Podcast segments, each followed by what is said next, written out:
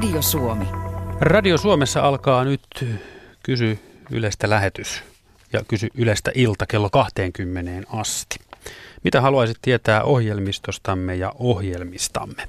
Minä olen Markus Turunen ja sinä voit osa ohjata kysymyksesi seuraaviin osoitteisiin. Ensinnäkin sähköposti radio.suomi.yle.fi. Siis radio.suomi.yle.fi. Lisäksi voit käyttää WhatsApp-viestipalvelua. Numero on 044 421 0895. Siis 044 421 0895. Voit myös soittaa 02 03 17600. 0203 17600. Kysy Ylestä ilta. Mitä haluat tietää ohjelmistamme? Näistä pääset hyvin eteenpäin. Toistetaan yhteystietoja illan aikana. Ja muistakaa kysyä tiiviisti. Jos haluatte jollain lailla perustella kysymystä, niin tehkää se siihen kysymyksen perään, mutta pyydän, että laittakaa kysymykset heti alkuun. Se helpottaa kysymyksen vastaamista ja, ja sen kysymyksen tuomista esiin täällä päin huomattavasti. Porukkaa on paikalla, jotta mahdollisimman laaja-alaisesti voidaan kysymyksiin vastata. Ja Ylen yleisövuorovaikutuksen päällikkö Sami Koivisto pyörittää keskustelua. Terve Sami sinulle. No terve, terve. Oikein hyvää iltaa kaikille siellä koti, kotiradioiden ja äärellä ja muualla. Kerro aluksi, että mitä sinä teet työksesi no, ja mistä mun... sinulta voi kysyä?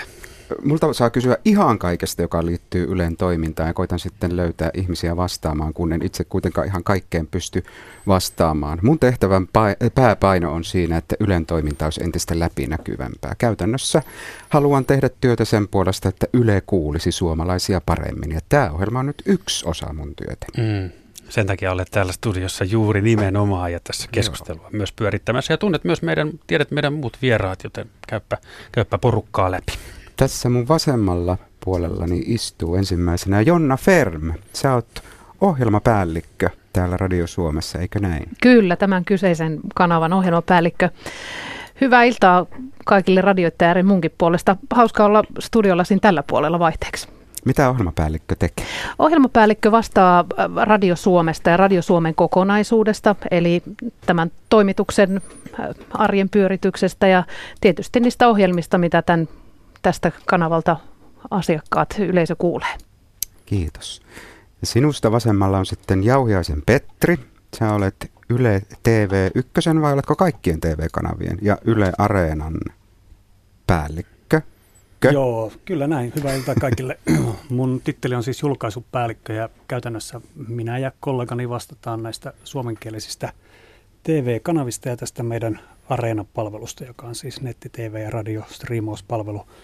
Ja mistä voi kysyä käytännössä vähän kaikesta, mikä tätä osastoa, tätä toimintaa liippaa. Melko laaja tekemistähän siellä on muun muassa KV-ohjelmahankinta, eli kansainvälinen ohjelmahankinta kuuluu tähän porukkaan. Että, että kokeillaan sitten, minkälaisia vastauksia löydetään.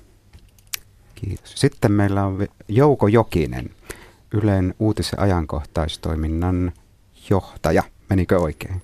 No suurin piirtein tämä vastaava päätoimittaja titteli ja itse mieluummin tuo johtaja kuulostaa kyllä hyvältä, mutta on vähän liian jotenkin kolkko. Selvä. Ja sinä teet niin, mitä?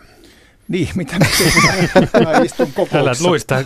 Niin. Istun, istun kokouksessa pääasia, pääasiassa ja usein itsekin sitä miettii aina päivän päätteeksi, mitä taas tuli tehtyä. Mutta tämmöistä yleisjohtamista on tämä aika paljon ja välillä pääsee myös johtamaan jopa journalismia. Hmm. Ja sinulta, sinulta voi kysyä Millaisia asioita? Ihan mitä vaan liittyen Helsingin uutisajankohtaisuusohjelmiin ja niihin meidän sisältöihin. Asia selvä. Minä käyn vielä kerran läpi ö, yhteystiedot tähän lähetykseen. Radio Suomessa on meneillään siis Kysy Yleisradiosta, Kysy Yleistä ilta kello 20 asti. Mitä haluat tietää ohjelmistamme ja ohjelmistostamme?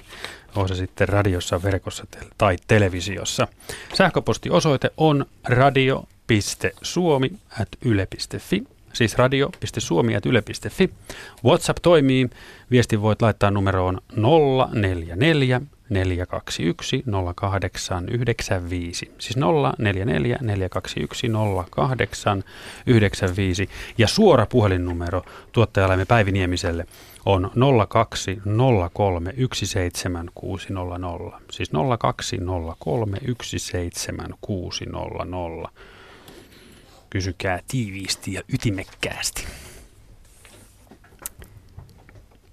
Sami. Hyvä. Lähdetään liikkeelle. Meillä on tullut ennakkoon yli sata kysymystä. Ei varmaankaan edetä ihan kaikkia käsittelemään, mutta teemme parhaamme niistä keskustelleksamme. Aloitetaan tämmöisellä kysymyksellä, joka menee ehkä nyt Petrin tontille.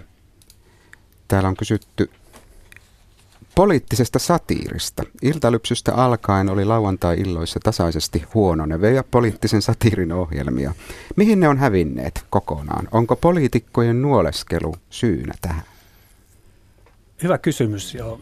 Poliitikkojen nuoleskelu ei tietenkään ole syynä, enkä nyt ihan heti jos tuota kysymyksen alkuosaakaan ainakaan vähän pureskelematta, että, että kyllähän meillä poliittista satiria on tehty. Meillä on ollut Yle Leaks ja sitten TV kahdella varsin menestyksekäs noin viikon uutiset ja tänä keväänä alkanut noin viikon studio. Mutta siellä lauantai-illassa nyt ei ihan hetken aikaa kyllä ole ollut, että nyt uutisvuotokin loppu, että meidän täytyy sinne kyllä nyt etsiä uusi ohjelmakonsepti ja sellainen on kyllä haussakin, että poliittisella satirillahan on kyllä ehdottomasti paikka tällaisen julkisen palveluyhtiön tekemisessä, koska politiikkaa täytyy välillä aina ystävällisesti kurmottaa ja satiri on siihen erittäin hyvä laji. Radiossahan meillä on sitten tohtori Raimo. Kyllä. Kyllä tätä niin kuin tehdään. Se on mm. haastava laji, mutta että kyllä sinne lauantai-iltaankin yritetään uutta löytää. Hyvä. Minkälaisella aikavälillä ajattelisit, Petri, että semmoista voisi olla tulossa? No, tämähän on iso talo ja mä en suoranaisesti tee tätä ohjelmahankintaa esimerkiksi tolle paikalle, vaan meillä on draamapäällikkö, joka sitten tällaista etsii paremmalla asiantuntemuksella kuin minä, mutta sen verran voin nyt tässä kertoa, että, että koska hyvässä yhteistyössä yhtiössä toimitaan, niin olen muutamaa konseptia ollut kuulemassa ja katsomassa ja, ja sitten miten he päätyvät, että se on siinä vaiheessa valmista, että sitä voidaan ruutuun laittaa ja tuottamaan, niin kyllä se sieltä tulee. Ja on ollut kiel- mielenkiintoisia ihan uudenlaisiakin tulokulmia, mitä mä oon nähnyt. Ja oli, oliko tämä lauantai alkuillan illan paikka juuri se, mihin tämäkin olisi tulossa? No siis kotimainen hyvä ohjelma tuotanto on tietysti sitä meidän parasta A-ryhmää ja, ja edelleen perinteisessä telkkarissa lauantai-illan prime time, eli se, se ilta-aika siellä puoli yhdeksän uutisten molemmin puolin, niin se on tietysti ihan sitä niin kuin parasta ohjelma-aikaa, mm. että kyllä sitä sinne yritetään sitten lähtökohtaisesti sovittaa. Kysyn saman tien joukolta perään, että miten menee yhteen, jos ohjelmakaaviossa peräkkäin on poliittinen satiiri ja sen jälkeen puoli yhdeksän uutiset. No ehkä menee hyvinkin, hyvinkin yhteen. Se vaan pitää satirilla niin hyvä, että se ymmärretään satiiriksi. Tähän kommentoisin, että mun ehdoton suosikki on tohtori Raimo, jota on vuosia kuunnellut ja aina asettaudun aivan livenä kuuntelemaan sitä lauantaina. Se on ja. loistava. Ja juhannus Extra tulee tällä viikolla. Jälleen tulee, hienoa se, se on varmaan ohjelma juhannus. Kyllä, kaksi tuntinen on tulossa. Mahtavaa. Sitten täällä olisi Joukolle kysymys. Kim ja Trump tapasivat Singaporessa ja paikalla oli kysyjän mukaan kaksi Ylen kirjeenvaihtajaa. Miksi tarvittiin kaksi? No sen takia, että kaksi on enemmän kuin yksi. Se oli iso uutistapahtuma, ehkä vuoden suurimpia uutistapahtumia ja tässä ennen kuin vastaan kysymykseen, niin huomautan siitä, että jos nyt jaettaisiin ihan tuollain neutraalisti päättäen Nobelin rauhan palkinto, niin arvatkaa, kenelle se pitäisi tänä vuonna myöntää. Herroille Kim ja Trump.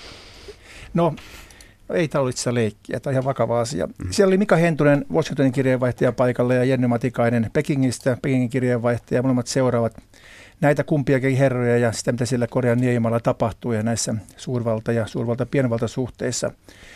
Pitää muistaa, että tämmöinen huippukokous on hyvin intensiivinen tapahtuma ja me hoidetaan television lisäksi, television useitten, useitten uutisasioiden lisäksi radio ja myös laaja verkko, verkkopeitto. Eli uutisia tehdään paljon eri välineisiin. Yksi ihminen ei kerta kaikkiaan ehdi olen samaan aikaan ruudussa ja tekemään, tekemään tekstiuutisia. Ja toisaalta tämmöinen huippukokous on paikka, missä usein pitää olla kahdessa paikassa yhtä aikaa. Yhden nimisen on vaikea jakaantua. Et kyllä sitten kaksi henkilöä sen tarvittiin ja pitää muistaa, että lentokoneella kulkeminen ei nykyaikana enää ole enää kovin kallista. Joo, tässä voisin kyllä kompata kollegaa vasemmalta, kun itsekin aikanaan melko pitkänkin tuolla uutistoiminnassa mukana ollut ja myös näitä huippukokouksia käynyt jotenkin seuraamassa lähinnä silloin, kun Suomessa on ollut EU-huippareita ja sitten Euroopassa, että, että siellä esimerkiksi kun infotilaisuuksia pidetään, niin ne päättyy yleensä yhtä aikaa ja sitten pitää olla useammassa paikassa ihminen kertomassa, että mitä siellä kerrotaan. Esimerkiksi EU-huippukokouksissa se on oleellista, että kuullaan se saman tarinan kaksi puolta kerralla, mm. että saadaan oikeita kuvaa, koska jokainen ymmärrettävästikin kertoo vain sitä omasta kulmasta. Että siinä mielessä kyllä on merkittävää, että, että siellä näin isossa uutistapahtumissa on niin kuin omia silmiä ja korvia paikalla. Juuri näin, että tämähän mahdollistaa sen, että tosiaan saadaan kaikki välineisiin uutistarjonta, että myös radion saadaan suoraan, kuten televisio ja verkkoonkin juttuja vielä, että yhden ihmisen on aika vaikea kattaa tätä kokonaisuutta. Kiitos teille. Sitten täällä on kysymys Petrin suuntaan ja uusintojen maailmaan sekä myöskin Euroviisuihin. Miksei voida näyttää uusintana esimerkiksi Birminghamin Euroviisuja vuonna 1998? No tässä on aina kysymys tekijäoikeuksista, että kuka omistaa oikeudet siihen lähetettävään sisältöön. Ja, ja meillähän on hyvät oikeudet näihin omiin UMKihimme ja, ja Euroviisuihin ja, ja hittimittareihin ja muihin, että niitä on esimerkiksi Elävä arkiston puolella ja Yle Teema-puolella näytettykin, mutta että näitä äh, kansainvälisiä euroviisuja, niin uskoakseni Euroopan yleisradioliitolla Ebulla on niihin oikeudet ja ja meillä ei ole oikeutta niitä lähettää. Mm. Mm. Tässä tarkennan vielä, että tässä kysyjällä oli nimenomaan se ajatus, että kun, kun, kun näytetään Suomen karsintoja näytetään ja niihin on ne oikeudet, niin niitä on sen vuoksi helppo näyttää. Mutta aika monessa asiassa on ihan sama ö, tota niin, taustalla, ettei ole oikeuksia näyttää, tai sitten jos ne oikeudet haluaa, niin pitää maksaa. Kyllä joo, näin se, näin se menee, että, että tähän ohjelmahankintaan oleellisesti liittyy juuri se, että, että kuka sen sisällön oikeudet omistaa ja se on ihan raha-arvosta kauppaa ja sitten pitää tietysti miettiä, että, että mikä se panostuotossuhde on, että, että mihin kannattaa verorahoja tässä tapauksessa sijoittaa. Joo, juuri näin. Usein puhutaan siitä, että mitkä on meille tulevia vakiokysymyksiä. Ja tämä on kyllä yksi meidän vakiovastauksista, tämä tekijän oikeudet. Ja täytyy sanoa, että meidän yle, elävä arkisto on tehnyt hyvää työtä kerto, kertoma, kertoakseen nimenomaan tästä oikeuksien maailmasta, koska se liittyy niin moneen vanhaan ohjelmaan, mitä voidaan esimerkiksi laittaa areenaan ja mitä ei. Sitten täällä on TV2 profiilista. Tämäkin taitaa mennä Petrin tontille nyt enemmän. Miksi TV2 profiili on kovin sekava ja miksi sillä pyritään väkisin tavoittelemaan nuorisoa, joka tutkimuksen mukaan käyttää kaikkein vähiten perinteistä televisiota? Kysyjä on myöskin huolissaan Tohlopin tulevaisuudesta. No jos minä aloitan ja Jouko, Jouko jatkaa tuosta Tohlopista, että, että meillä Ylellähän on hyvin laaja tehtävä asiakkaiden suhteen, että pyritään tällä nykyisin suomenkielisellä puolella olevalla kolmella kanavapaikalla ykkösellä, kakkosella ja teemalla, joka jakaa sen kanavapaikan Femin kanssa, niin palvelee mahdollisimman hyvin eri asiakkaita. Ja, ja silloin on tärkeää katsoa, että nämä eri kanavat täydentää toisiaan, eikä siellä ole päällekkäisiä tarjoamia siihen aikaan, kun ihmiset niitä meidän sisältöjä pystyy katsomaan. Ja jos TV1 ydintoiminta on uutiset ja ajankohtaisohjelmat ja teemalla sitten taas vastaavasti kulttuuri, niin ihan niin kuin Siinä oli kysyjä oikein havainnutkin, niin TV2 painopiste on urheilussa, lapsissa ja sitten viihteellisemmässä ohjelmistossa. Ja kyllä mä näkisin, että, että nämä kaikki kolme on sellaisia, jotka erittäin hyvin istuu Ylen kaltaisen julkisen palvelun yhtiön tekemiseen ja, ja nimenomaan tässä jaottelussa näiden kanavien välillä, niin TV2 on suuri rooli nuorissa aikuisissa ja perhekatselussa – ja melko hyvin se ihan lukujenkin perusteella kyllä TV2 ja Areenan yhteispeli peli toimii, että, että Areenahan myös palvelee nuorempia yleisöjä lähtökohtaisesti erittäin ansiokkaasti tällä hetkellä, mutta että, että siellä on sohvaperunaa ja tällä hetkellä melko iso osa Suomea onneksi katsoo jalkapalloa TV2, että, että, että kyllä se sinne hyvin istuu se urheilu. Ja kun nyt tässä lapset on mainittu, niin kyllähän lapset on sellainen, joka – joka perinteisesti kuuluu TV2 ja, ja Yleisradiolle. Et vielä voin mainostaa, että viime viikolla me uusittiin juuri näiden MM-kisojen alkaessa torstaina niin TV2 ilme ja sieltä nyt sitten saa, halusi tai ei, niin vähän vahvistusta tälle näkemykselle, että siinä uudessa ilmeessä nimenomaan korostetaan näitä kolmea asiaa, lapsia, urheilua ja sitten tätä viihteellisintä aineistoa. Kiitos Petri. Ja sitten Tohloppi vielä. Joo, tämä pannaan tamperelaisena, mäkin käytän nimeä Tohloppi, se on tietenkin hienosti Mediapolis. Ja kyllä. Mä oon kehotettu opettelemaan tämä uusi nimi, mutta se, se meni hyvin. Kyllä Kiitos itsestään. muistutuksesta. E, meillähän on uutispuolella erittäin paljon, se on, se on Pasilan jälkeen meidän kakkospaikka Suomessa. Vähän samaa tavalla kuin ruotsinkielisellä puolella on Vaasa kakkospaikka. Siellä on paljon ohjelmatoimintaa, tuotetaan muassa perjantai-ohjelmaa. Sinne perustettiin ihan, ihan vasta tällainen mediadeski, joka käsittelee koko Suomen, Suomen uutisia, tuottaa niitä, työstää niitä, jalostaa, jalostaa niitä. Ja myös alue TV-lähetykset lähetään kaikki sieltä, paitsi tämä Helsingin alue TV. Ja myös urheilun saralla, joka on tämä mun sektoria, niin on tulossa sinne ihan uutta ohjelmatoimintaa, studio, studiotoimintaa ensi syksynä. Tampereen, Tampereen toiminta, mitä tulee uutisiin ja ajankohtaisohjelmiin, tulee vaan kasvamaan ja, ja se vahvistumaan. Ja hyvä niin, siellä on tosi paljon osaamista ja hyvät olosuhteet. Eli Mediapoliksen osalta ei tarvitse olla huolissa. Ei tietenkään. No. Et, et, et, totta kai siellä tulee muutoksia, ohjelmia loppuu ja uusia tulee, mutta että se on meidän vahva keskus. Ja ehkä sen verran vielä tuohon voisi vastata, koska tämä on osittain semmoinen väärä käsitys, joka menee vähän liian pitkällekin, että, että nuoriso ei katso ollenkaan perinteistä telkkaria. Että, että esimerkiksi viime vuoden lukujen perusteella niin perinteisessä niin sanotussa lineaaritelkkarissa niin 15-44-vuotiaista niin Yle tavoittaa viikossa 70. Että, ja isoissa urheilutapahtumissa Korea olympialaisissa niin 90 prosenttia ajasta, mitä kulutettiin, ja sitä kulutettiin onneksi kiitettävän paljon taas, niin katsottiin TV2. Mm. Eli perinteisen television puolella tällaiset isot tapahtumat, niin ne kyllä edelleen käy ja kukkuu. Hyvä. Sitten onko meillä puhelu? Kyllä on. Unto Äikäs on puhelimessa. Haloo. Joo, hei. Hei, hei. Mistä päin te soitatte? No itse asiassa mä soitan Luusniemeltä, mutta mä oon itse kotoisin Helsingistä ja tämä mun huoleni on tästä aluetoiminnasta. Eli nämä Yleisradio, tämä on mun, mun oma tuntuma, mutta että tämä, tässä koko ajan tämä homma pyörii tuolla Helsingissä ja maailmalla ja poispäin. Ja näitä aluetoimintoja ja aluetoimistoja ja niitä jonkun verran karsittu niitä resursseja ja, ja mun mielestä siinä olisi ihan selvä kehittämisen paikka, koska kun ajatellaan tätä, että miten tämä ylipäätänsä lehdistö ja media ja tämä tuotanto, niin koko ajan menee niin kuin Helsinki keskeisemmäksi ja, ja, ja kansainvälisemmäksi ostetaan ohjelmia sieltä. Ja, ja tämä aluetoiminta niin mun mielestä on aika paljon keskittynyt tuohon uutispuoleen ja, ja siihen. Ja musta siinä olisi siinä on ihan selvä kehittämisen paikka, kun tämä kuitenkin verovaroilla pyörii, niin kyllä se niin kuin koko Suomi olisi, äh, olisi tota, järkevä ottaa huomioon. Jouko. Joo, tämä tuli mun tontille ja siinä mielessä hyvin ajankohtainen kysymys, että juuri päätin viime perjantaina kaikki aluetoimitukset kattaneen maakuntakierroksen ja on käynnissä kaikissa noin 18. Ja, se ei pidä kyllä paikkansa, että resursseja siirretty pois maakunnasta. Päinvastoin siellä on pidetty hyvää resursseja. Meillä on 400 henkeä ympäri Suomea, Suomea töissä ja tosiaan niitä toimituksia on noin 18 sinne Inariin saakka. Ja hän tekee erittäin paljon ohjelmaa ja sitten myös tuonne verkkoon tosi paljon, tosi paljon uutisia.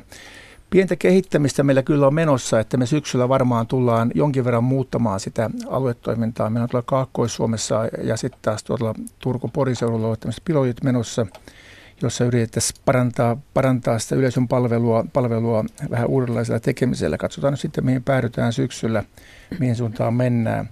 Missään nimessä me ei tulla millään tavalla ajamaan alas alueita, ja niin kuin kysyjä mainitsi, niin tämä median, median murros vaikuttaa siihen, että kaupallinen, kaupallinen media ei pysty enää kaikilla alueilla palvelemaan niin hyvin kuin ennen, mikä on tietenkin valitettava asia.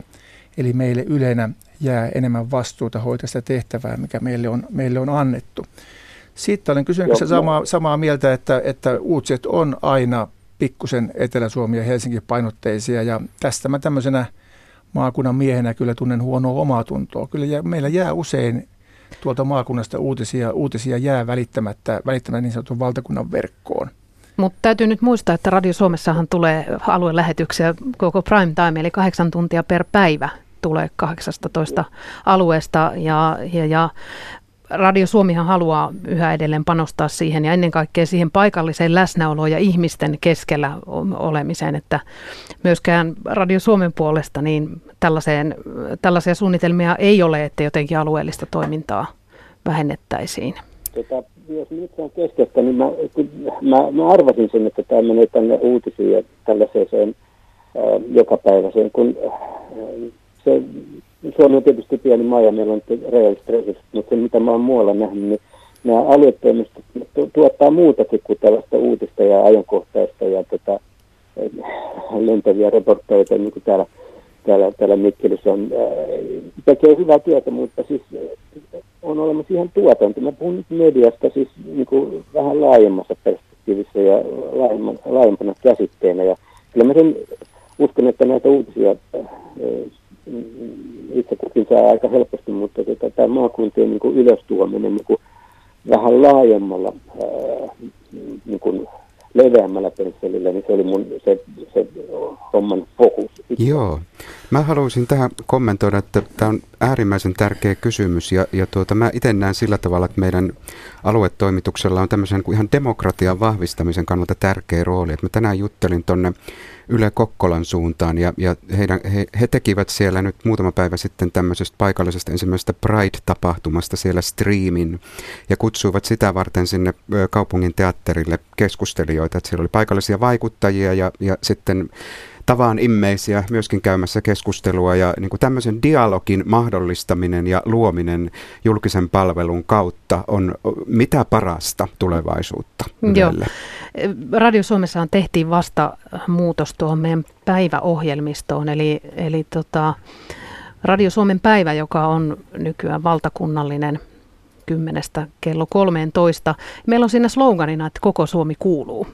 Ja, ja ohjelman periaate ei ole käydä eri paikkakunnilla ja eri alueilla kuuntelemassa reportaaseja, vaan kun meillä on ajankohtainen aihe, niin meillä on pyrkimys siihen ja ollaan kyllä mun mielestä hyvin siinä onnistuttukin, että, että voidaan aivan yhtä hyvin mennä käymään Hämeenlinnan jäähallissa tai, tai Tampereella kuin että me tehtäisiin se tuosta meidän naapurista.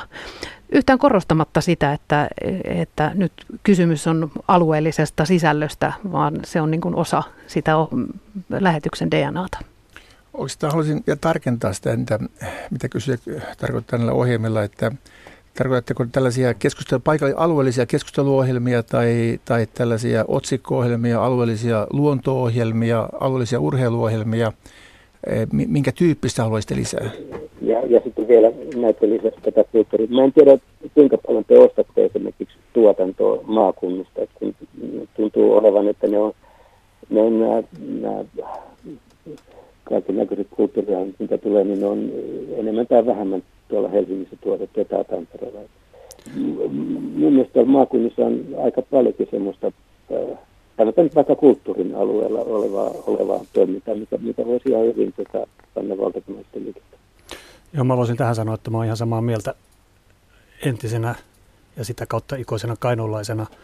Ja, ja tota, tässähän tietyllä tavalla tämä teknologia tulee avuksi, että, että tämmöisiä striimauksia – jota sitten käytetään mm. myös lineaari-TVn puolella. Näitähän tehdään. Ei tarvitse välttämättä olla tällaisia massiivisia lentonäytöksiä kuin nyt ihan vasta-ikään, mutta että kyllä meillä tällaista pyrkimystä on, että, että meillä on ainakin kaksi tuotantoyhtiöä tulee heti mieleen tällaisia ei-helsinkiläisiä tuotantoyhtiöitä kuin Aito Media ja Filmaattiset, joiden tarkoitus on nimenomaan tehdä tarinoita koko Suomesta ja ne on osa tätä Mediapolis-yhteistyötä, että kuitenkin pois Helsingistä, mutta että, että Tampereen suuntaan. Ja meillä on tämmöinen Timo Järviniminen ihminen, joka, joka erikoistunut näihin ei-helsinkiläisiin yhteyksiin. Ja tämä Timon keskittyminen nimenomaan tähän, tähän tota alueelliseen hankintaan, esimerkiksi erilaisten draamasarjojen tai realitysarjojen niin kuin tilaamiseen, niin se on ihan tuore asia, että, että siinä ei oikein vielä päästy käyntiin, mutta että tämmöinen painotus on kyllä tarkoitus tehdä, että hankitaan yhä enemmän muualtakin kuin helsinkiläisiltä tuotantoyhtiöiltä erinäköistä sisältöä tänne TV- ja videopuolelle. Ja musta tämä on fiksu, fiksu liike. Hyvä, ja, ja tämä Suomi on kuitenkin enemmänkin kuin toi, mitä Kehä Kolmosen sisällä niin se pitäisi, että et se näkyy siinä, mm. siinä, siinä Ylen profiilissa paremmin. Ja en, mä, en mä ollenkaan epäile sitä hyvää tahtoa, no, koska niin resurssit on rajalliset, niin siinä niin kuin joku, mikä nyt, vaikka me nyt kuinka tykkään urheilusta, niin kuinka paljon teillä palaa rahaa tuohon jalkapallon maailmanmestarikkisoihin, niin siihen otaisiin. Se on varmaan enemmän kuin kymmenen vuoden aluebudjetti. Hyvä. Tämä on ihan arvaus. Yes. No, ja, ja turha, turha hyvä. Niin kuin Nyt mennään aiheessa eteenpäin. Kiitos Unto soitosta ja hyvä illan jatko. Jääpä kuulolle. Hei hei. Unto oli soittanut numeroon 02 0317600, siis 020317600. Kysy yleistä lähetys on meneillään, voit kysyä ohjelmista ja ohjelmistostamme kello 20 asti. Sähköpostiosoite on radio.suomi at yle.fi, siis radio.suomi at yle.fi. Whatsappilla voit kirjoittaa 044 421 0895. Radio Suomi. Kello on 18.33. Mukavaa tiistai-iltaa. Radio Suomessa meneillään on Kysy yleistä ilta. Mitä haluaisit tietää ohjelmistamme ja ohjelmistostamme?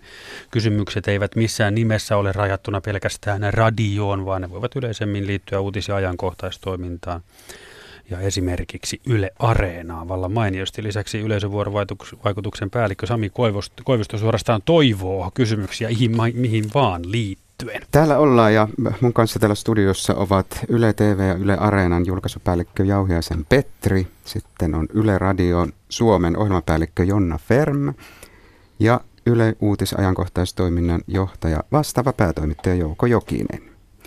Tuossa edelleen soittaja Unto ehti kysymyksensä lopussa mainita nämä Futiksen kisojen hinnat. Paljonko Yle polttaa veronmaksajien rahaa? Nyt oli toimittajalla vähän asenteellinen kysymys. tuotamme sisältöä, tuotamme sisältöä, joka näyttää kelpaavan oikein hyvin suomalaisille. Meillä on aivan mainiot, loistavat katsojaluvut näissä otteluissa, vaikka pelataan vasta vasta turnauksen ensimmäistä kierrosta, tai nyt toista kierrosta taitaa olla menossa, myös tuolla verkossa ja areenassa aivan mahtavia lukuja. Ihan tarkkaa summaa en voi sanoa, enkä oikeastaan tiedäkään, koska se on kilpailu. Me emme saa kertoa niitä summia, millä oikeudet ostetaan, ja enkä myöskään oikein kilpailusyistä voi kertoa aivan tarkasti, mutta heitän tällaisen Tällaisen vertaun, että me saamme ne kisat, niistä on alle euron per suomalainen selkeästi.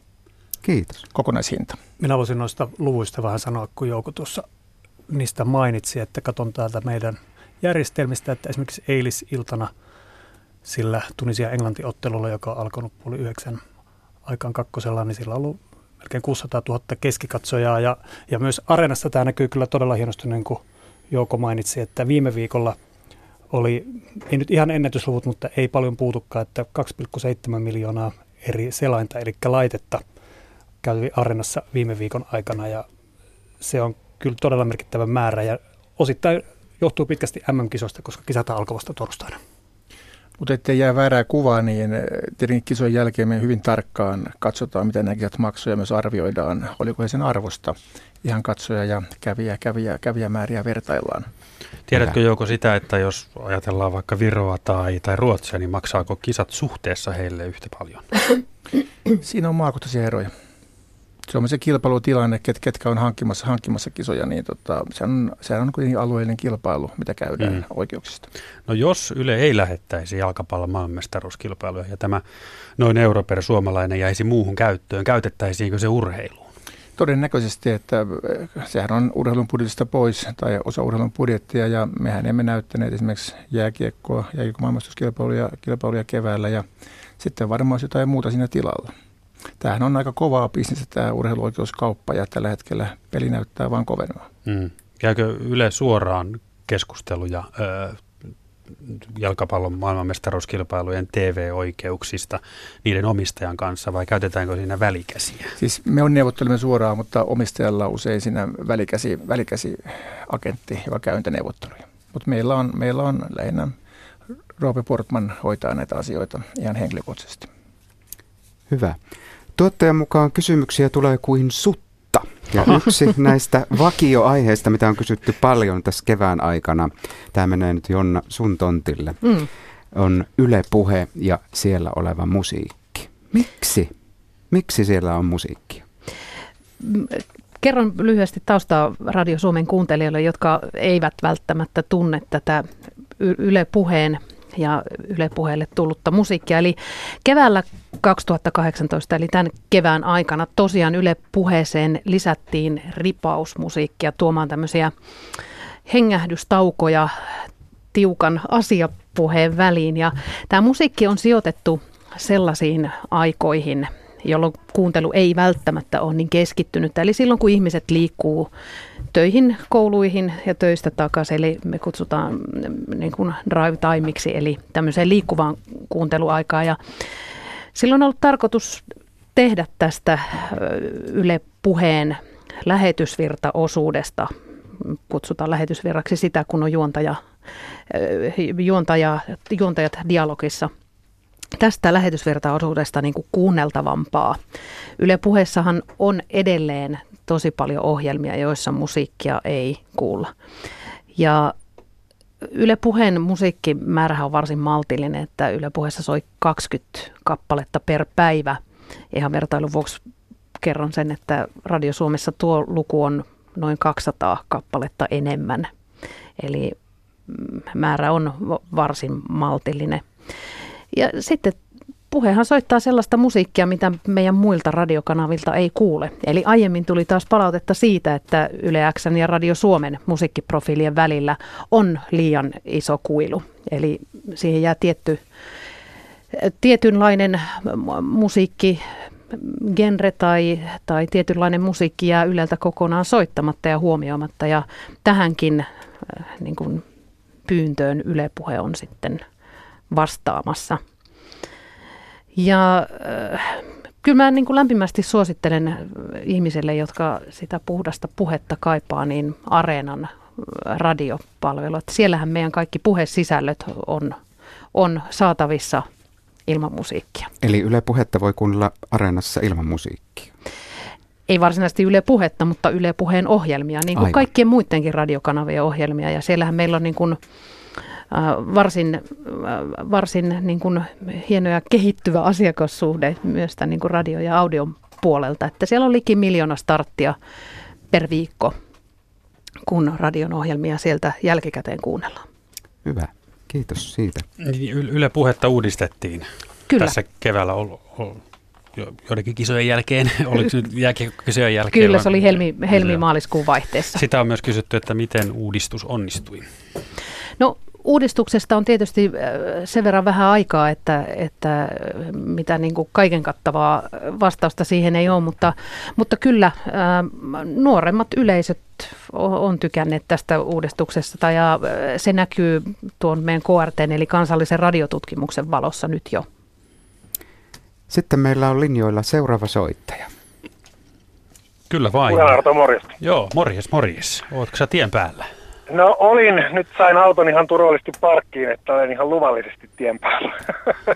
tota, Sinäpä joo, olet asia, tuota, niin... asia tai kysymykseni koskee tota radion pääuutislähetystä. Olen pannut surukseni merkille, että sitä on lyhennetty ja lyhennetty ja nyt se on 10 minuutin mittainen, jos sitä sellaiseksi voi enää kutsua, eli kello 17 uutiset, että tuossa alkukeskustelussa jo vähän puhuttiin, että se oli aikanaan puoli tuntia ja parikymmentä minuuttia, ja nyt se on lyhennetty entisistä, ja olen siitä kovin pettynyt, koska paljon tulee kuunneltua radioa ja nimenomaan tätä kanavaa ja sitten melkein niin kuin vähän odottaa sitä, että tulee pääuutislähetys, joka olisi niin kuin radiossa tämmöinen, tämmöinen, kun nyt nämä perinteiset iltauutiset on television puolella. Ja kuulemma muutos on aiottu pysyväksi. Miten tämä tämmöiseen on päädytty? No ehkä mikään ei pysyvää, että ei, ei se kaikki muuttuu, mutta että kyllähän tämä heijastaa sitä uutisten kuutuksen muutosta, mikä kansalaisilla on, että itsekin on tosi, tosi innokas ja, ja aktiivinen radion kuuntelija. Mutta kyllähän selvästi meillä on tietoa siitä, että nämä pitkät lähetykset, siinä alkoi porukkaa putoamaan lähetyksestä, lähetyksestä ja onko se sitten sitä, että yhä harvempi jaksaa keskittyä pidempään aikaa samoihin asioihin. Ja toistaan sitten tähän uutisväityksen rinnalle on tullut tämä verkko ja varsinkin mobiili hyvin vahvasti, joista ihmiset kuluttaa yhä enemmän uutista. Me nähdään tämä kehitys kyllä ihan selkeästi ja se toimittajan työssä on sellainen ongelma, että kun me yritetään muuttaa, muuttaa meidän tekemistä, niin me aina keksitään uusia asioita, me ei koskaan sitä luopua mistään. Ja kyllä tämä on tyypillinen asia, missä yritetään vähän tiivistää näitä radiouutisia ja tarjota sitten näissä uusissa kanavissa vähän enemmän. Ja toisaalta sitten se sellainen taustottaminen, siihen me panostetaan tosi paljon. Esimerkiksi Radio Ykkösellä tuo Ykkösaamu, meidän, meidän profiiliohjelma, se sai lisää aikaa siihen aamuun, missä käydään näitä uutisen taustoja, taustoja läpi hyvinkin perusteellisesti. Ja meidän klassikot, muun muassa maailmanpolitiikan arkipäivä ja vastaavat ohjelmat, jotka se taustottaa tapahtumia. Mutta en mä nyt sano tätä ikuisesti, joka otetaan sitten, jos trendi lähtee toiseen suuntaan, niin voimme toimia, toimia myös toiseen suuntaan. Kyllä, juuri ja se, tähän samaan Samalla kun kun tämä viimeinen uutiskaavion muutos tehtiin, niin täytyy muistaa, että radion kokonaisuudessa myöskin niin kuin Yle Puheen aamuun otettiin, niin kuin siellä vahvistettiin uutistoimintaa ja Radio Suomen päivä, eli entiset ajantasan lähetykset, kaksi, kaksi tuntia ajankohtaisohjelmaa, ää, nykyään kolme tuntia ajankohtaisohjelmaa siinä, siinä paikalla. Ja koko Radio Suomen ää, niin kuin päälausehan on olla reagoiva uutis- ja ajankohtaiskanava, niin ainakaan ne, mikään aihe ei jää käsittelemättä eikä, e, eikä pois meidän agendalta, vaikka, vaikka uutiset on lyhyemmät. Että, Kerrallaan. Niin, kyllä muussakin tuotannossa sitten, sitten taataan, että, että kuuntelijat pysyy kärryillä siitä, mitä maailmassa tapahtuu. Kyllä, radiossa tietysti autolla ajaessa varsinkin radio on ainoa media, jota mm. pystyy seuraamaan, tai sen kai pitäisi olla. Ja se johtuu varmaan sitten, siinä erityisesti huomaa, että tuota, kun olisi aikaa, niin sitten malttaisi kyllä kuunnellakin. Semmoinen mm. yksittäinen nyanssi, mikä, mikä vielä pakko sanoa, että kun radio tulee paljon kuunneltua, niin sitten jossain vaiheessa havahduin siihen, että TV toistaa vähän samaa, eli, eli se, minkä olin radiosta kuullut, niin sitten tuli TVn iltauutisissa esimerkiksi kuvitettuna, ja tämähän nyt on ilmeisesti tämän nyky, nykymaailman mukaista, että toimittaja tosiaan tekee uutisen kuin kokonaisena ja sitten sitä työnnetään eri, eri medioiden kautta, niin joskus mm. havahtuu, että hetkinen, tämähän on jo tuttua. Tämä, tämä oli itse asiassa Arto sinulta erittäin hyvä huomio. Öö, supistaako se uutisilmaisua jollain lailla, kun, kun ajetaan TV-uutisen ääniraitaa radioon? Joo, se on, sitä tehdään kohtuullisen paljon ja se ei ole ihan ongelmatonta. Ei ne aina, ne on kuitenkin eri välineet, on, on, on tämä radio, audio ja sitten toi liikkuva kuva. Väillä se onnistuu ja väillä meillä ei ole mitään muuta vaihtoehtoa, kun saadaan se yksi ihminen sinne paikalle, paikalle tekemään, tekemään samalla kertaa. Mutta että mä näin äh, uutistoiminnan vastaavana toivoisin, että uutiset kehittyisi iltaa kohden. Ne muuttus lyhenee tai pitenee. Ja se pelkkä kuvan tuominen siihen ei välttämättä tee sitä. Itse törmään samalla tavalla usein siihen, että näen saman uutisen, jonka kuulin jo päivällä. Mm. Kyllä. Tähän, tähän loppuun voisi todeta tämän luonto, luontoillan sloganin, että radio on taas parhaat värit. Että itse tavallaan nautin siitä, että voi, voi niin kuin kuunnella sen uutisen ja aistia sen tunnelman mm. pelkän äänen mm. perusteella. Ja se usein onnistuu tosi hyvin ja se itse kuva ei sitten tuokkaa siihen oikeastaan enää mitään oleellista uutta. Kyllä nämä uutisnaamat on nähty, mikä maailmalta tänne meille tuodaan usein miten jo aika hyvin. Hyvä, nyt me päästetään Arto sinut jatkamaan matkaa Näin radio päällä ja lujalla. Hyvä. Okei, okay, no niin, hyvää illan jatkoa teille. Kiitoksia samoin. Kiitos. Mm, Kiitos. Moi moi. Arto oli soittanut numeroon 0203 17600. Minä haluan kysyä vielä uutis, radiouutisiin liittyvän kysymyksen. Kahden minuutin uutiset on lyhyimmät siihen alkutunnari ja uutistoimittajan, sel- selkeäsanaisen uutistoimittajan tervehdys niin ei siinä kahta säkettä enempää ehdi sanoa. Onko se se, että kun niin lyhyet uutiset tehdään, niin silloin ei ihmiset ehdi pois edes kanavalta? No ei, ei kyllä ehdi ja totta kai pitää miettiä, että onko se kaksi minuuttia se optimi-aika, mutta että tuntuu kohtuu hyvin toimivan. Mutta varmaan pohdimme asiaa, kun saadaan tässä kesän aikana käsittääkseni myös kuulut, kuuntelijalukuja radiotoiminnasta. Kyllä, ilman muuta. Ja niin kuin Jouko aikaisemmin jo sanoit, että mikään ei ole ikuista, niin kyllä tätä palautetta kun tulee, niin mehän pohditaan uudestaan, että onko se järkevää vai ei. Hyvä, kiitos teille. Täällä on nyt tullut tuota Radio Suomen lomakkeen kautta kysymys vaaratiedotteesta. Minkä ihmeen takia vaaratiedotteessa soitetaan pimpom-hälytystä tosi pitkään? Siihen kyllästyy ja vaihtaa kanavaa. Voisi sen vaaratilanteen sanoa vaikka useampaan kertaan siinä ajassa. Eikö se nyt ole sillä tavalla, että se johtuu siitä, että täältä yleistä joudutaan kytkemään siihen samaan tiedotteeseen kaikki? Kaikki Suomessa kuuluvat radiokanavat ja sen, sen takia se kestää niin kauan. Kyllä, se, se, se on juuri näin. Ö, ymmärrän hyvin kysymyksen, koska joskus tämä vaaratiedetojen rummutus tuntuu kohtuuttoman pitkältä, mutta, mutta kyllä jokainen kerta teemme parhaamme, että se mahdollisimman lyhyeksi jäisi, mutta, mutta joskus vaan tekniikka tänäkin päivänä vie sen aikansa, että saadaan, saadaan kaikki hmm. kanavat kytkettyä. Ja samahan tilanne television puolella selvyyden vuoksi mainittakoon, että tässäkin ihan Yle on tällainen hermokeskus, että kaikille kanaville, joille se velvoite kuuluu, niin täältä ne vaaratiedotteet ajetaan. Ja toisaalta se viipitys siinä alla, niin kyllähän se havahduttaa, että, että jos TV on enempi huonekalu eikä aktiivisessa käytössä, niin jos se on siellä auki ja kuulet tällaisen, niin mm. kyllä se havahdut, että mitä tapahtuu. Jouko. Käsittääkseni ministeriö pohtii tätä vaaratiedottamista, se on meidän osa meidän viranomaistehtäviä ja tämä alueellisuus on luvattu, että jos karhu liikkuu Haminassa, niin välttämättä sitä Oulussa, Oulussa pelätä. Ja se olisi, se olisi tosi hieno juttu. Hyvä, hienoa. Yksi meidän vakioaiheista liittyy Yle Areenaan. Petrin tontille menee tämä Saksasta. Sirkkuliina kysyy, miksei Yle Areenan ohjelmia näy kovinkaan paljon ulkomailla? Milloin Areena näkyy ulkomailla rajoituksetta? Ja puolitoista minuuttia suunnilleen saat vastausaikaa. No toi jälkimmäinen osa, niin en uskalla luota enkä usko, että koskaan näkyy rajoituksetta. Ja tämähän on periaatteessa hyvin yksinkertainen selitys ja se on se, että juuri näiden oikeuksien omistajat haluavat sen oman rahansa eri alueelta, että periaatteessa arena näkyy joka puolella jos sisältöä ei ole niin sanotusti maan rajattu.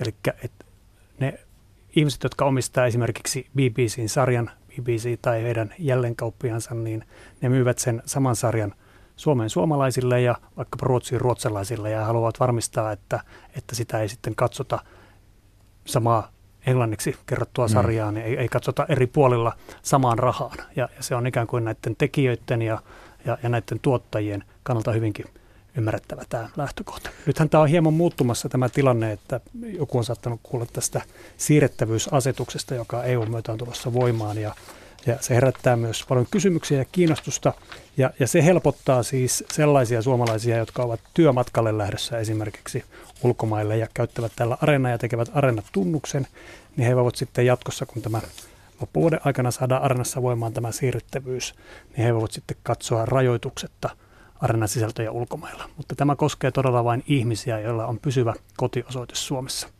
Ja, ja tämä on tämä uudistus, mikä tässä on päällä. Yle, Radio Suomi. Täällä jatkuu kyse Ylestä ilta. Täällä olisi tulossa kysymys Joukolle.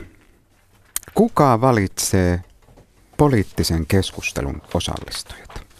Kyllä ne toimitus valitsee ja totta kai se teema, mikä on, on, on kulloinkin käsitteellä, niin sen mukaan yritetään hakea joko vähän vastakkainasettelua, useinhan se on hallitusoppositioasetelma tai joku vastaava. Ja useinhan siinä myös se vaikuttaa siihen kattaukseen, ketä saadaan paikalle.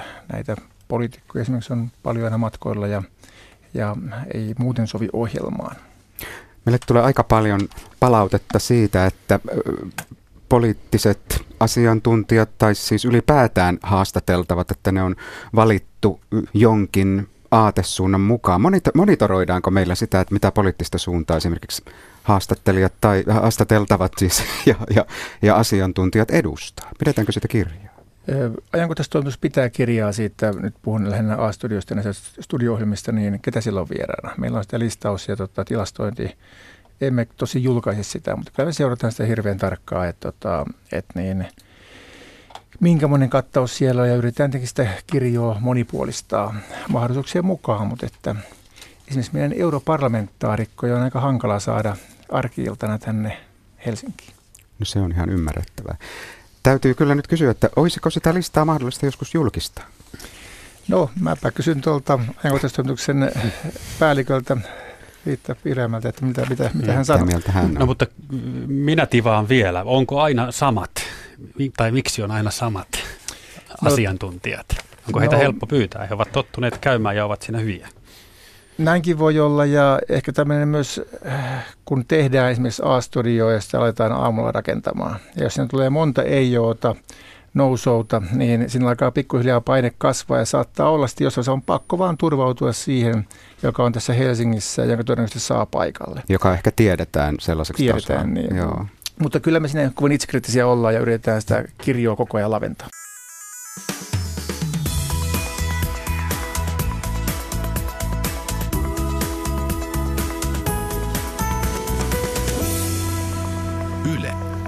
Radio Suomi. Kello 19.05 tiistailtainen tervehdys sinulle.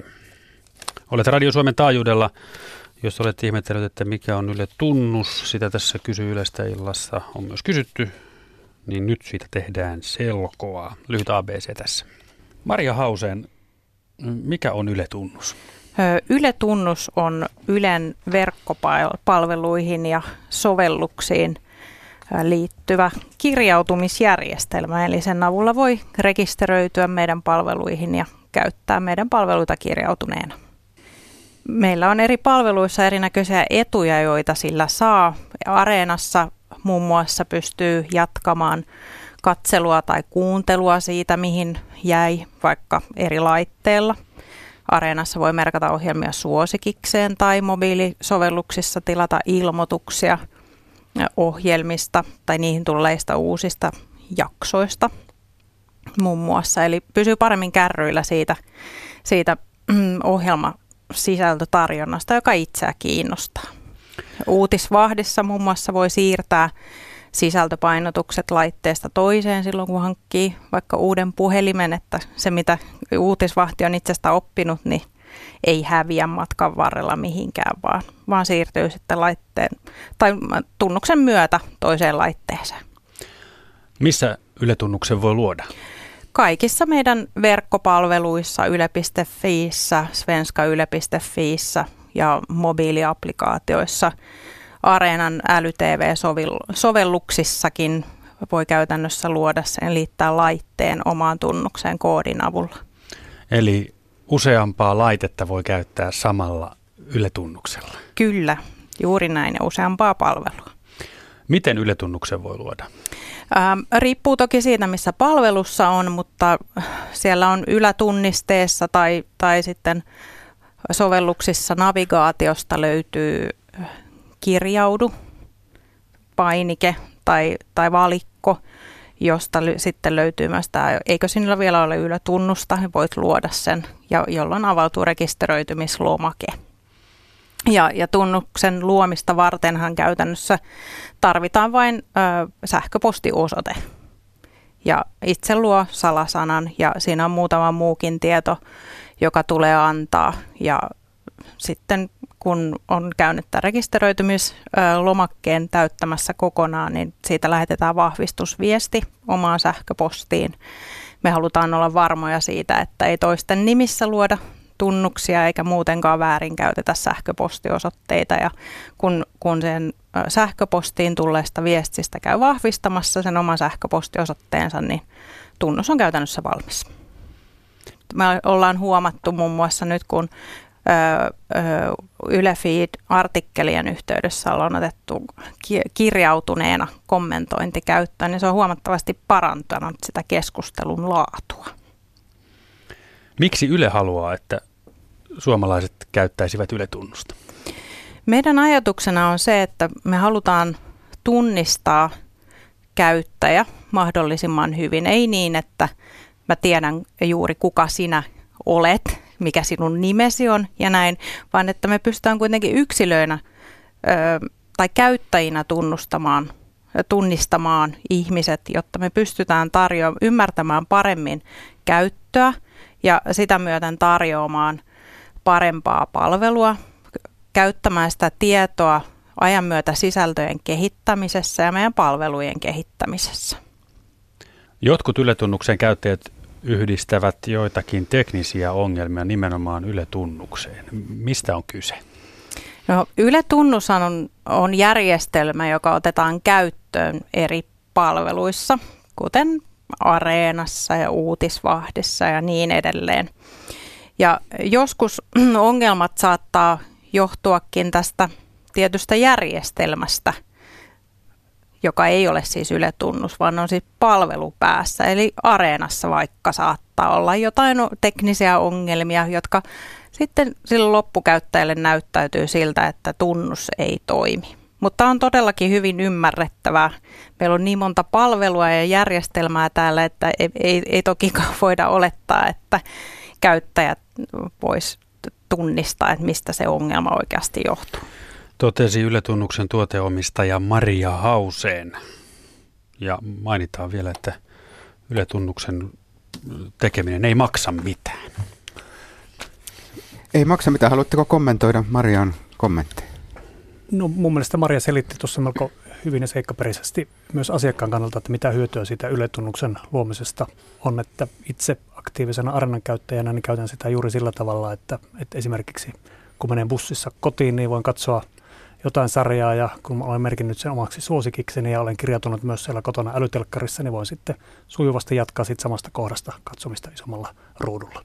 Tai sitten toinen on melko hyvä, että kun nyt yhä aktiivisemmin pyrin ikääntyvänä miehenä urheilemaan, niin, niin kun selaa siellä audiotarjontaa areenassa, niin voi merkata suosikiksi näitä asioita. Ja sitten muistaa, voi käyttää ikään kuin muistikirjana, että, että tällä lenkillä mä kuuntelen tämä ja nyt kun tässä jaksan tunnin hölkätä, niin seuraavalla tunnin lenkillä kuuntelen sitten tämä. Että se toimii kyllä ihan hyvin. Et, et, tietenkin niitä etuja voisi olla enempikin käyttäjälle, mutta Arenan suunnassa nämä on ihan merkittäviä etuja, koska me lasketaan, että Arenassa on noin 100 000 mediaa kerralla. Se on melkoinen määrä. Siellä tietysti kertoo tapahtuu, mutta että jos lasketaan audiot ja videot yhteen, niin se on melkoinen määrä. Ja jos sieltä löytää jotain kivaa, jota haluaa seurata, niin tunnus on siihen erittäin hyvä tapa, että saa myös muistutuksia, kun uutta tulee.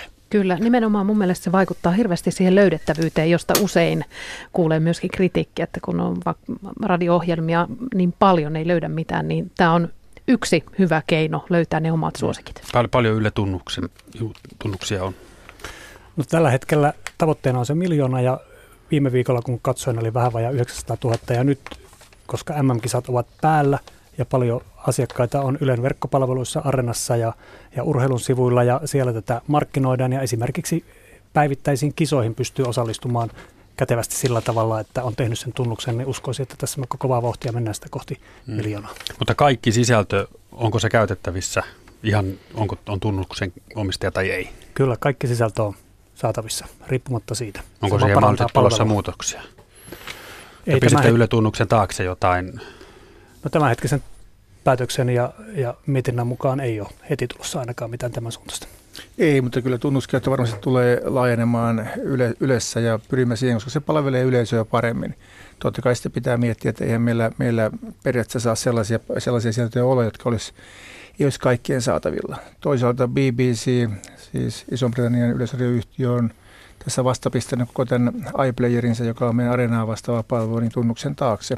Ja ne kappas 23 miljoonaa tunnuksenottajaa yhtäkkiä, ei ole, ei ole mikään ongelma kansalaisille ottaa tunnusta käyttöön. Kun siitä on hyötyä, se toimii hyvin. Kyllä se on nimenomaan hyvä keino tällaiseen henkilökohtaiseen palveluun, joka, jota yhä enemmän yleisradiokin pyrkii tekemään, että palvestaa jokaista asiakasta henkilökohtaisesti hänen haluissaan ja tarpeissaan.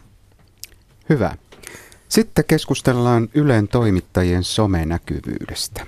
Nimimerkki Jauho Pussi on lähestynyt meitä tällaisella kysymyksellä. Ylen toimittajien Twitter-tili ilmoitetaan TV-ruudussa, vaikka tileillään he ilmoittavat mielipiteensä edustavan vain omia, ei yleisradiota. Minusta tässä on iso ristiriita, eikä televis- että televisiossa ilmoitetaan Twitter-tili, joka ei kuitenkaan edusta yleisradiota. Mitä mieltä te olette tästä? Onko ylipäätään tämmöinen niin sanottu disclaimer, jossa sanotaan, että minun mielipiteeni ovat omiani, vaikka minut kuitenkin ehkä tulkitaan sitten Ylen edustajaksi, että onko siinä mitään järkeä tämmöistä disclaimeria ylipäätään tehdä? Tämä on hankala asia ja varmaan tässä pöydän edessä kaikki kohtaamme sen, kun sosiaalisessa mediassa toimitaan. Lähden siitä, että mun, mun mielipiteeni on totta kai mun henkilökohtaisia mielipiteitä sosiaalisessa mediassa, mutta että enhän mä koskaan pääse eroon siitä, että olen Ylen päätoimittaja. Niitä luetaan tietenkin myös, myös katsotaan sen, sen, sen suodattimen läpi ja mun pitää muistaa se. Tästä me on paljon puhuttu toimituksessa, että kaikilla on sananvapaus, kaikki saa olla mukaan sosiaalisessa mediassa, saavat harrastaa siellä sellaisia asioita, kuin itse, itseä kiinnostaa, mutta pitää muistaa takaraivossa, että me ollaan kuitenkin yleläisiä. Ja meitä katsotaan, katsotaan tosiaan sen suorattimen läpi. Ei ole helppoa ja jopa tämmöinen, että itsekin välillä harrastan huono huumori, niin se ymmärretään kyllä aina ihan väärin. Onko sillä merkitystä, että mikä asema yleensä on tämän ei sillä ole. Yleläinen on yleläinen. Ei se, ei se minkään aseman mukaan. Me, meillä on kaikilla, meillä on Ylen tatuointi jossain. Hmm. Kenellä missäkin. Mitenkä tuota, kyseessä on isot globaalisti toimivat pörssiyhtiöt, miten heidän tuotteiden mainostaminen tota, televisiolähetyksissä tai muissa lähetyksissä, kuinka se on perusteltu? No kyllä toi sattuu. Teet pahoja kysymyksiä.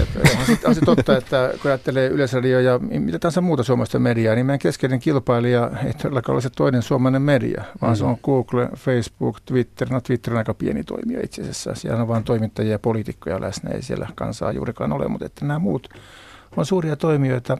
Toisaalta ihmiset on siellä, meidät saadaan kiinni sen kautta – Ei sitä voi välttääkään. Mutta kyllä mm. Yleisradio koko ajan yritetään vähentää, vähentää sitä näkyvyyttä ja varsinkin, että emme tuottaisi näille alustoille niin sanottua natiivia, natiivia sisältöä. Eli enemmän tämmöisen markkinointivälineenä, että sieltä kautta tulisi meille lisää yleisöä. Niin liiketoiminta perustuu siihen, että, että näillä alustoilla on, on käyttäjiä ja he voivat sitten myydä mainoksia mainostajille ja kun me pidetään tai kun pidämme esillä heidän nimiään, niin se parantaa sitä mahdollisuutta. Mutta että minä saan julkisen sananeuvostolta moitteen, jos sanoo, että menkää ostamaan Hennes Mauritsin farkut, koska ne ovat hyvät farkut, niin se on ihan sama asia kuin, kuin että on, on Twitter-tilin maininta jossain. Oot, ihan, oot periaatteessa ihan, oikeassa, oikeassa. Ja tosiaan nämä on globaaleja kansainvälisiä toimijoita, voisin sanoa mediaimperialisteja, jotka hallitsevat meidän elämää monella alueella. Ja tässä nyt bisneksen nerokkuus piilee. Me ei voida oikein elää ilman niitä. Ei yksilöinä eikä yleisradiona. Meidän pitää hakea kumppanuuksia. Mutta mä koko ajan mä haluaisin pienentää, minimoida sitä riippuvuutta, mikä meillä näistä toimijoista on. Ainakin meidän yleisövuorovaikutuksen riippuvuus on aika suuri tällä hetkellä. Me saadaan noin 40 000, siis 40 000 viestiä viikossa. Näistä 90 prosenttia tulee somen kautta. Mutta nyt meillä on linjoilla soittaja. Kyllä, Tuomo Vaara soittelee seuraavaksi. Nyt terveisiä olet linjalla. Pellosta. Pellosta terveisiä, kiitos. Kiitos tuota niin, täältä myös etelästä sinne päin. Minkälainen homma? Äh, siellä onkin jo ohjelmapäällikkö Jonna Feren paikalla. Kyllä, täällä ollaan. Joo. no, ehkä jo tiedät, kuka täällä soittelee, ollaan kirjeenvaihtoa tehty, jos muistat, mutta tuota, kyllä nyt on niin sanottava niin, että tuo teidän päivittäinen musiikki, niin mä yleensäkin ihmettelen, kenelle se on niin kuin suunnattu. Joo. Tota, joo, kyllä siis mm, Radio Suomeenhan tehtiin, niin kuin hyvin, hyvin tiedät, että tehtiin musiikkin päivitys tässä nyt viimeisen vuoden aikaan tämä musiikkiprofiili on päivitetty ja kyllä siinä taustalla on niin kuin sellaiset asiat, että me halutaan ajatella tämä Radio Suomen musiikki sillä tavalla, että, että se olisi tämmöinen suomalaisten yhteinen soittolista, että se ei varsinaisesti sulkisi ketään, ketään siitä pois. Joo, tuota, mä oon sen verran katsellut tämän aiempia juttuja tätä netisti ja tuota, 55 prosenttia Radio Suomen kuuntelijoista on yli 65-vuotiaita. Sitten oli 45-64-vuotiaita oli 25 prosenttia. Alle 40, äh, alle 40-vuotiaita oli kuuntelijoista 20 prosenttia. Pitää Mutta täysin seuraava, paikkansa. Kyllä, se pitää paikkaa. Sitten tämä on seuraava kysymys, että tuota, mulla on edessä tässä tabletilla nämä kuukauden soitetumman kappaleet. Joo. Mä tuun sun luo Jarkko Ahla 44 kertaa. Ilves Anssikala 40 kertaa. Aikoja sitten Milan 32 kertaa. Kaksi ihmistä Halo Helsinki 32 kertaa. Tuuppos piilosta Mikko Kuustanen 31. Siksi kun mä haluaisin Maija Vilkkumaa 25 kertaa. Hmm. Niin mä kysyn, että kelle te olette tämän päivittäisen musiikin suunnitelleet ja suunnanneet, koska se kuunnattelija kaarti enemmistö on meitä vanhempaa väkeä. Niin, Tuo ikä ja musiikki on ehkä vähän, vähän niin kuin haastava teema, koska, koska tota, musiikkimakua ja ikää, siihen on hirveän vaikea laittaa yhtäläisyysmerkit merkit niin kuin väliin. Tunnistan kyllä, mistä puhut, mutta että, että Radio Suomessahan noita kuuntelijoita on se 1,7-1,8 miljoonaa per viikko ja kaikilla on oma musiikkimakuunsa. Ja täytyy sanoa, että kyllä meillä on lähetysvirrassakin sellaisia esimerkkejä paljon, että ei tästä nyt montaa viikkoa ole, kun puhelinlangat laulaa lähetykseen. Soitti yli 60-vuotias nainen, joka toivo kappaletta omalle äidilleen, oman äidin suosikkikappaletta, joka oli Lady Gaga. Että asia myönnän, että se ei ole helppo, mutta ei se myöskään ole ihan hirveän mustavalkoinen. No mä sanoisin näin, että verovaran ylläpidettävä Yle soittaa pääasiassa teinimusiikkia päiväkauet. Siinä tulee Radio Suomen päivässä, siellä on Ylönen asialla ja kumppanit. Ja kaikki se musiikki, mitä tulee, ne on melkein samoja kappaleita päivästä päivään, kuukaudesta kuukauteen. Onko teillä sitten joku diili tämän Grameksi ja teostomaksujen kanssa näiden artisteille, vai mikä siinä on, että näitä samoja artisteja sitten soitetaan päiväkausia, viikkokausia.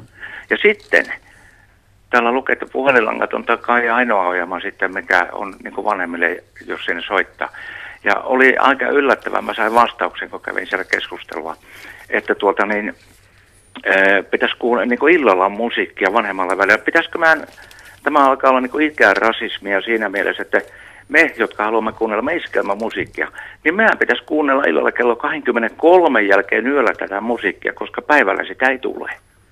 No e, ajatus ei suinkaan ole, ole, ole tollainen. Ja kyllähän me ajatellaan yleensä tätä radion niin kuin musiikin tarjontaa ihan niin kuin kokonaisuutena, että esimerkiksi Yle Radio 1 on ihan oiva vaihtoehto Radio Suomelle. Siellä soi päivälläkin hyvin paljon rauhallisempi musiikki kuin Radio Suomessa. Minäpäs kerron sinulle yhden asian.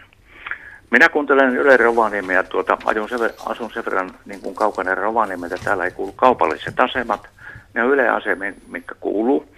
Sen takia kuuntelen Yle Rovaniemeä, että siinä on hyvät toimittajat, siellä on paikalliset ajankohtaiset asiat tulee sieltä.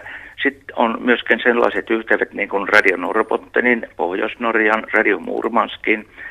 Ja kaikki tämän takia, kaikki paikalliset ilmoitukset tulee tässä Yle Rovaniemen kautta – niin mulla on se, sen takia se radio auki, että mä kuuntelen sitä ajankohtaa soimaan, mitä, ne, mitä sieltä kuuluu. Toki. Mä sitä musiikista tykkään oikein, kun se pilataan tämä hyvä ohjelma sillä huonolla musiikilla. Se on semmoista pakkosyöttöä päivästä niin. päivään, missä tulee samat artistit. Hei, haluan vielä, se on hienoa, että, että näiden syiden takia kuuntelet Radio Suomea ja, ja vielä tuo, että musiikin suhteen on myöskin niin kuin, tärkeä tiedostaa täällä se, mitä mietitään koko ajan, että, että se mikä on toiselle ehdottomasti parasta, niin se voi olla toiselle se kaikkein kauhein vaihtoehto. No, mutta kun se on samantyyppistä se musiikki, siis se on tap, tap, se on niin kuin joku rytmikone pannaan päälle ja sitten naislaulajat, nehän on semmoisia vinkuloilulaulajia tänä päivänä, niillä olisi no niin, hyvä. Kiitos, kiitos, kiitos Tuoma, joo. joo, kertoo vielä, niin. että, että, että meillä on 900 eri artistia per viikko ja 1250 kappaletta per viikko, että, että kyllä sinne varianssiakin mahtuu, uskallan näin joo. väittää. Kiitos Tuomo soitosta ja hyvää illanjatkoa Jäppäkuulolle. Hyvä. Minä jään kuulolle ja mä nyt katselen sen verran vielä lähetän terveisiä, että tuota, Mä sanon sitten, kun edetään nyt juhannusviikkoa, niin missä on esimerkiksi kappale Vihreät niityt keskellä päivää? Ei missään, ja tähän on tullut No niin, hyvä, kiitos. Kiitoksia soitosta. Hei, hei.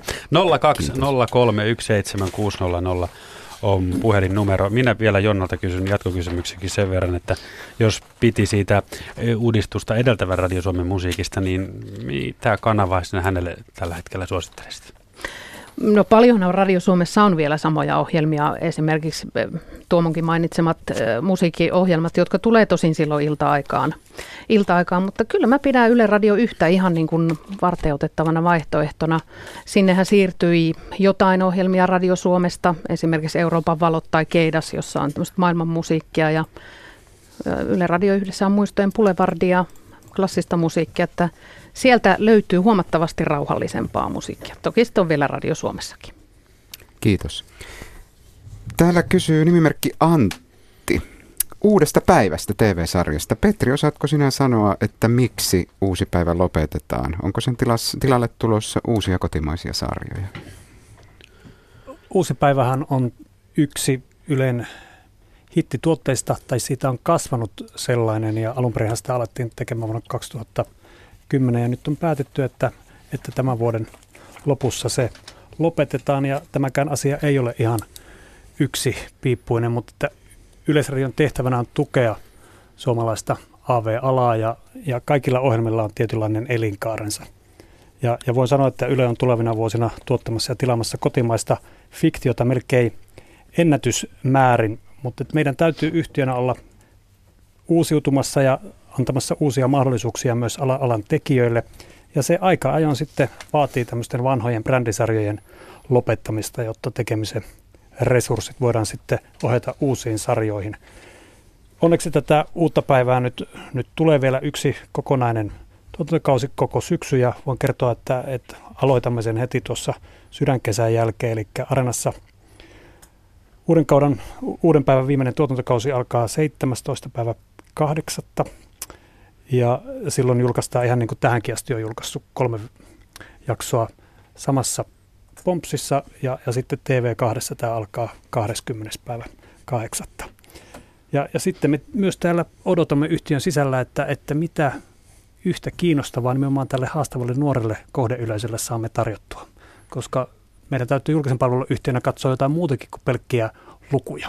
Mm. Että tuossa kadun toisella puolella kaikilla kunnioituksella, niin siellä ei koskaan tehtäisi tällaisia päätöksiä, että jos on joku hittisarja, niin, mm. niin se pantaisiin alas, koska siellä on tarkoitus tehdä sitä rahaa, mikä on täysin kunnioitettava ja juuri oikein, ja, ja sitä halutaan sitten toistaa mahdollisimman pitkään ja pitää ihmiset siellä äärellä. Meillä on vähän toinenkin tulokulma aina silloin tällöin, ja kyllä se rehellisesti sanottuna tällä talon sisälläkin herättää aina keskustelua, että, että jos halutaan saada isoja yleisöjä, mutta sitten aina joudutaan tekemään näitä kipeitä päätöksiä, että, että jotakin suosittua ja, ja ihan tiensä löytänyttä joudutaan ajamaan alas ja miettimään jotain uutta mm. tilalle. Niin, tästä olisinkin ju, juuri kysynyt, että, että mikä sen on, sen elinkaaren nyt päättänyt, kun kyse ei ole siitä, etteikö sitä ohjelmaa katsottaisi? No on, siinäkin hän kesti aikansa ennen kuin uudesta päivästä tuli. Joo, niin sehän oli aluksi. Kun, niin, ennen kuin suosi, tuli, tuli mitä sai, sai, sai löyti, löyti yleisönsä. Ja nyt, nyt sitten on tällainen päätös yhtiössä mietitty ja se liittyy osittain siihen Tampereen Mediapoliksen tilanteeseen ja mitä siellä sitten tämän jälkeen, jälkeen tehdään. Ja, ja tässähän on erilaista spin-offia, eli tällaista siitä sarjasta kehiteltyä uudenlaista sarjaa jo vähän näytettykin Has Been nimellä ja sekin on oikein hyvä sarja. Että tähän ei ole mulla valmista vastausta, että mikä lopullinen päätös tämän takana oli. Mä en itse siinä sillä hetkellä mukana ollut. Eli Ylellä on varaa olla jatkamatta sarjaa, joka on menestys. Sitten tähän liittyen klikkiotsikot. Näistä on kysytty tosi paljon. Yksi näitä meidän vakiokysymysaiheita. Miksi Ylekin ainakin nettisivuillaan sortuu klikkiotsikoihin? Eikö nyt ole kuitenkin joko niin, että emme klikkejä enää niin paljon täällä seurata tällä hetkellä? Ei, me seurataan sitä lukuaikaa. Se on paljon parempi mittari, että jos joku henkilö käy kahden sekunnin ajan jossain uutisessa, niin sen arvo on aika mitätön. Mutta sen lukee sitä kaksi minuuttia tai 20 minuuttia, niin silloin se on aivan eri, eri se vaikuttavuus sillä jutulla. Se on meidän tärkeä mittari ja mehän ei sillä klikkejä kalastella. Mä pikkusen kyllä haastan tätä klikkiotsikot ottaa termiä. Sitä heitellään vähän sillä vähän huolimattomasti. Onko klikkiotsikko sama kuin kiinnostava otsikko? Monen mielestä saattaa olla. Se katseli meidän uutisvahdin pää, pääuutisia juuri tällä hetkellä. Miksi Yhdysvallat erottaa siirtolaislapset vanhemmistaan? Keräsimme viisi kysymystä ja vastausta ihmetystä herättävästä rajapolitiikasta. Tämähän on klikkiotsikko. Jos olet kiinnostunut aiheesta, on pakko avata tämä ja katsoa ne viisi kysymystä ja viisi vastausta. Ja tätähän sä et pysty oikein muuten rakentamaan tätä otsikkoa. Tai Pori Jatse ei hosu uuden toimitusjohtajan valinnassa. EU haluaa käsitellä turvapaikkahakemusta unionin ulkopuolella. Jari Arnio kommentoi vapauttamistaan, tai tämmöinen lakojen Turun puukottaja aikoo valittaa tuomiostaan hovioikeuteen. Merkel ja Macron pääsivät sopuun euroalueen yhteisestä budjetista. On muuten aika tylsä otsikko. Mm-hmm. Uutispäätoimittaja rupesi pitämään uutislähetystä. Tätä, ei nimittäin hirveästi avata, että Merkel ja Macron pääsivät sopuun euroalueen yhteisestä Mistä pääsivät sopuun? Onko jotain, joka vaikuttaa meidän elämään? Onko se silloin klikkiotsikko? Totta kai me tiedetään, katso kuvat tyyppiset, niin se on klikkiotsikko, mutta että otsikon pitää olla kiinnostava ja vetävä, niin se on myös, mä oon tehnyt monikymmenvuotisen uran lehdessä, niin eihän se, eihän se otsikko saa olla tylsä. Se pitää kertoa oleellinen ja olla kiinnostava. Eli tämä vanha journalistin, voisiko sanoa, en journalisti ohje, mutta ainakin minun journalismikoulutuksessa sanottiin, että otsikon on kerrottava se keskeinen sisältö uutisesta on edelleenkin validi. Kyllä, ehdottomasti. Ja Petri. tähän mittarointiin liittyvä asia, kun nykyään halutaan kaikkea mitata ja seurata, että miten asiat etenee, niin yhtiössähän on asetettu oikein tietoinen tavoite, että, että meidän yksi pää ideoista tänä vuonna on se, että saadaan ihmiset pysymään yhä pitempään meidän sisältöjen parissa. Eli käytännössä tarkoittaa sitä, että tehdään sellaisia juttuja, jotka myös houkuttelevat lukemaan ja vanhalla tavalla klikkiotsikko tarkoittaa sitä, että sä klikkaat mm. ja petyt, että siellä ei ole mitään mm. alla, joka sua voisi kiinnostaa ja houkuttaa sitten lukemaan. Että, että siinä mielessä kyllä asia on kyllä no, täällä mietitty. No te mittaroinnilla tiedätte, että minkä tyyppisten uutisjuttujen parissa aikaa vietetään. Tarkoittaako se sitä, että sen tyyppisiä uutisjuttuja tehdään lisää? Ehdottomasti.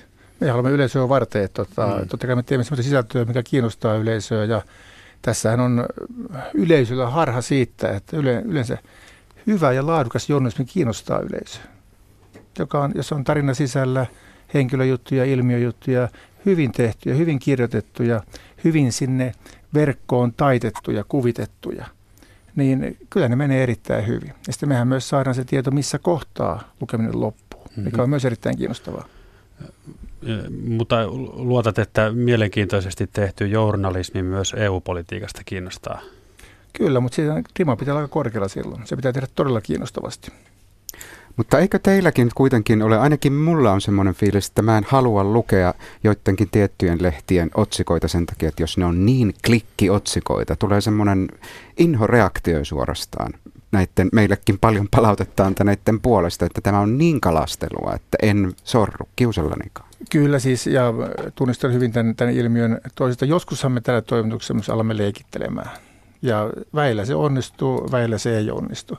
Sanaleikkihän on tyypillinen, joka saattaa siinä, siinä hetkessä tuntua tekijästä äärettömän hyvältä ja jopa niin kuin sitä naapurista, joka editoi sen. Sitten kun se katsoo vähän aikaa siellä putkella, niin se ei välttämättä ei toimikaan. Joo, ja tämä nykyaika antaa mahdollisuuden, että voidaan niin sanotusti AB-testata, eli voidaan tehdä sama juttu kahdenlaista otsikkoa ja katsoa, että kumpi rupeaa vetämään mm. ja, ja sitten valita sen perusteella – kumpaa käytetään ja mm. uskoisin, että siinä se laadukkuus nimenomaan merkkaa, eikä se, että tullaanko sinne mm. kerran sisään ja klikataan, koska silloin sitä niin sanottua pitoa ei kyllä tule. Aika usein moittaa iltapäivälehtiä ja klikkiotsikoita. Mä kunnioitan kovasti iltapäivälehtiä journalismia. Katsokaa niitä otsikoita, ne tehdään usein äärettömän taitavasti. Niissä on imua ja niissä on asia. Vielä se, että amparit.comista kun lukee suosituimpia viime aikojen klikattuimpia otsikoita, niin ne yleensä sisältävät seksiä tai väkivaltaa. Niin, niin tuota... Yle ei noilla mässä. Niin. Toki nyt on rikosuutisia aika paljon tänään sattuu olemaan liittyen tähän Arnioon ja vähän muihinkin, niin, mutta totta, me emme, se ei ole meidän bisnes. Sitten mennään tietotekniikkaan ja nimenomaan ikäihmisten tietotekniikkataitoihin. Nimimerkki Nassau lähestyy meitä tällaisella kysymyksellä.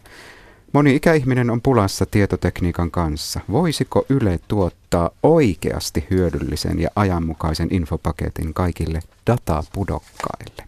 Jonna, mitä sinä sanoisit? Ja Petri ehkä myös tähän.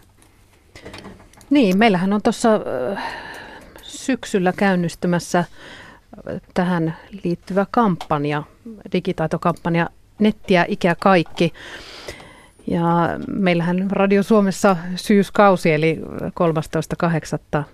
tämä samainen iltaohjelma on omistettu kokonaan tuolle aiheelle. Eli meillä on silloin asiantuntijoita studiossa, joilta voi kysellä neuvoja siihen omaan verkon käyttöön.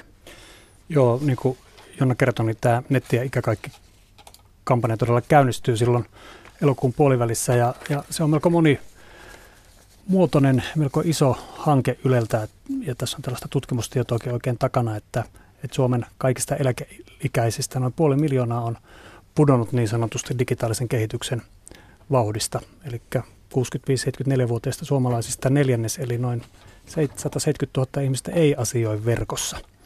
Ja, ja tähän haasteeseen Yle nyt osaltaan sitten julkisen palvelun yhtenä pyrkii vastaamaan – ja käytännössä tähän liittyy muun muassa tällainen haastekampanja, joka isosti silloin elokuun puolivälissä varsinaisesti lanseerataan, että tällaisia meidän kaltaisia työikäisiä ja nuorempia ihmisiä haastetaan mukaan opettamaan jonkunlainen digitaito sitten ihmiselle, joka syystä tai toisesta iän tai kiinnostamattomuuden vuoksi ei ole tähän asti siihen päässyt perehtymään.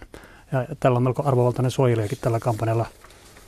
Presidentti Niinistö on tälle saatu suojelijaksi. Ja sitten tähän liittyy TV-sisältöjä, joita, joita tullaan tarjoamaan nimenomaan TV1 ja hyvin konkreettisesti niin sanotusti kädestä pitäen on tarkoitus opettaa, miten tähän internetin ihmeelliseen maailmaan pääsee mukaan. Ja, ja sitten täältä lähtee tällainen kiertue kiertämään ympäri Suomea, joka on hyvin tärkeää, että tässä tapauksessa ei pysytä täällä Kehä kolmosen sisäpuolella, vaan, vaan lähdetään – Rovaniemelle asti ja, ja siellä on mukana sitten näitä Ylen TVstä tuttuja kasvoja ja radiosta tuttuja ääniä ja, ja tähän on saatu mukaan Ylen lisäksi melko paljon eri, omas, eri tahoja, jotka haluaa tätä asiaa asiaa edistää. Eli täällä on tällaisia kuin Vanhustyön keskusliitto, valtiovarainministeriö ja digiarkkeen neuvottelukunta.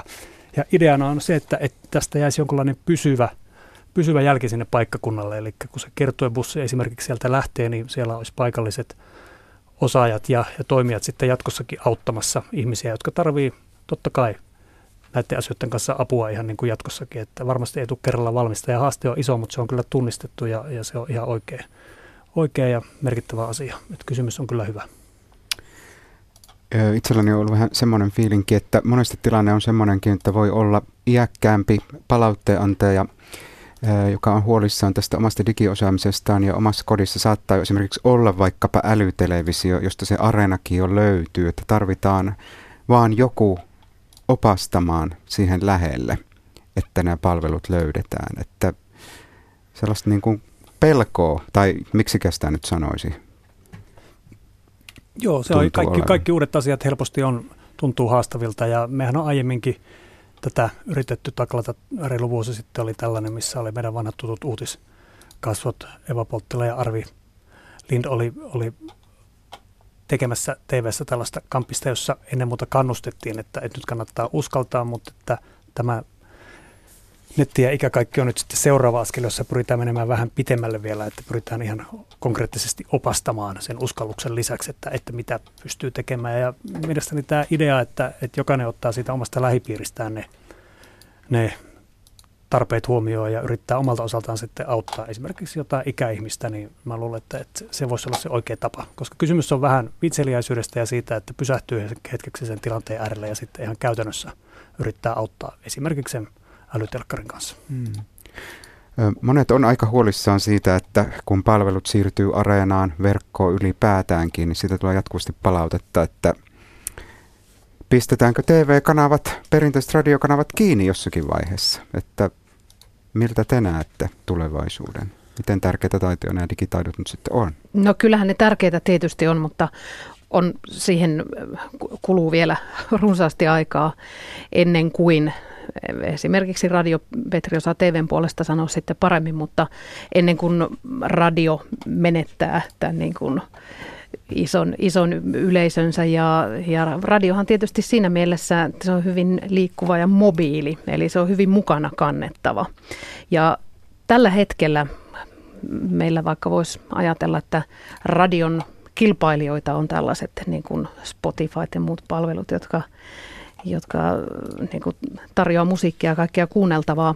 Mutta itse asiassa maailmalla kuunnellaan enemmän kuin koskaan. Kuulokkeita myydään tällä hetkellä ihan hurjat määrät ja mä luulen, että radion niin kuin täytyy synnyttää itsensä sillä tavalla, tavalla uudestaan, että, että olla ihmisten elämässä mukana ja läsnä entistä, entistä paremmin, niin mä kyllä uskon, että tämmöinen perinteinen radio elää vielä aika pitkään.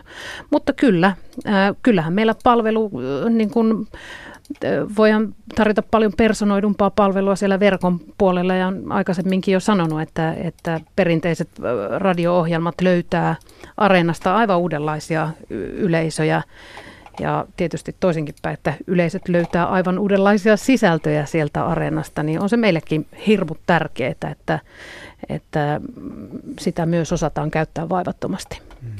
Joo, ihan lyhyesti TVn puolesta, niin ei kannata olla huolissaan, että TV-kanavia oltaisiin, perinteisiä TV-kanavia oltaisiin sulkemassa sen enempää kuin mitä viime keväällä tehtiin se fuusio Teeman ja Femin osalta, että, että Ylen TV-kanavat tavoitti viime vuonna yli 80 prosenttia suomalaisista viikossa. Ja se on kyllä niin iso osa suomalaisista, että, että kyllä me heistä haluamme ilman muuta pitää kiinni ja palvella heitä parhaalla mahdollisella tavalla. Asiakkuudet ovat hieman erilaisia. Joku tykkää katsoa ja kuunnella sisältöä arenasta ja joku pitää näistä perinteisimmistä välineistä ja me haluamme pysyä relevanttina kaikille heille. Mutta Petri, miten sä sitten perustelet semmoisen, että jos meillä on vaikka joku uusi etsivä sarja tai mikä tahansa onkaan, jonka ensimmäinen jakso tulee televisiossa, mutta sitten loput ei tulekaan televisiossa, vaan ne pitää mennä katsomaan areenasta. Se ärsyttää joitakin ihmisiä. No melko vähän tällaisia sarjoja mun ymmärtääkseni meillä on, että, että ikään kuin täkynä näytettäisiin jotakin pelkästään areenan puolella ja ei televisiossa lainkaan osittain siitäkin syystä, että, että näitä paljon tässäkin olemassa jo puhuttuja ohjelmaoikeuksia, niin niitä hankitaan sekä että maailmassa ja yleensä vielä edellytetään, että, että silloin broadcast-ajo nyky aikana, että, että sitä voidaan näyttää niin sanotusti catch-palvelussa. Että joitain sisältöjä, esimerkiksi viime vuonna Yle teki ison sopimuksen yhdeksän tekijäoikeusjärjestön kanssa tällaisista vanhoista Ylen tuottamista sisällöistä, puhutaan metsoloista, kotikaduista ja, ja rintamäkeläisistä, jotka, saat, jotka muuten olisi jääneet sanotaan nyt näin ikuisiksi ajoiksi näin juhlavasti sen arkistojen kätköihin, jos sitten hyvien neuvottelujen jälkeen ei olisi näiden tekijäoikeusjärjestöjen, näyttelijäliiton, kirjailijaliiton tällaisten kanssa saatu tehtyä sopimusta, että, että voimme julkaista niitä nimenomaan siellä arenan puolella. Ja, ja ne on löytäneet kyllä hyvin asiakkuutta ja vielä emme siinä tilanteessa olleet, että olisimme samalla eri voineet neuvotella siitä, että olisi taloudellisesti ollut mahdollista näyttää niitä – laajassa mitassa broadcastin puolella. Mm. Että, että aikanaan tilanne on ollut toinen, mutta nyt onneksi päästiin tähän tilanteeseen, että niitä voidaan näyttää. Ne on löytäneet hyvin asiakkuutta ja sellaisen tässä, kun ääneen pääsen, niin kerron samalla, että Arenahan ei suinkaan ole nuorten palvelu, vaan kun pannaan eri ikäsegmenttejä yhtäkokoisiin laatikoihin, niin Arena käytetään kyllä hämmästyttävän tasa vahvasti eri ikäluokissa. Että ne on jopa pohjoiskorealaisia ne luvut. Että jos en olisi tarkistanut, että ne ovat totta, niin epäilisin, että joku puhuva. No mitä sä sanot tälle porukalle, joka kokee jäävänsä ulos, kun, kun eivät jostain syystä no, halua käyttää tai, tai viitsi, mutta ei ole mahdollisuuksia? No mä yritän tietenkin palvella heitä ja meidän yleläisten tehtävä on palvella heitä mahdollisimman hyvin täällä perinteisellä puolella. Että, että kaikki relevantit sisällöt, mitä esimerkiksi Yle itse tekee tai hankkia uudet sisällöt, niin, niin ne kyllä hyvin pääosin on saatavissa myös perinteisen TVn puolella. Et, että tota, Areenaan laitetaan sellaista sisältöä, joka, joka voisi palvella sitä asiakkuutta, joka sieltä löytyy, mutta että isot mer- merkittävät sisällöt, niin kyllä ne jatkossakin löytyy, löytyy ihan perinteisen TVn puolella. Ja sitten tähän melko fundamenttiin kysymykseen, niin, niin tietyllä tavalla kannustasin kyllä sitten eri, eri tavoin niin uskaltautumaan vaan, vaan kokeilemaan vaikka matalalla kynnyksellä näitä, näitä eri digitaalisia palveluita. Vaikka ne tuntuu haastavalta, niin kyllä ne tuo hirvittävästi iloa ja riemuakin elämään. Kyllä mä näin väittäisin. Ja ilo on tietysti siinä areenan käyttäjällä, että voi itse valita ajan, milloin ohjelmia katsoo. Ja mitä katsoo. Kello on 19.43. Olette Radio Suomen seurassa mukavaa tiistai-iltaa.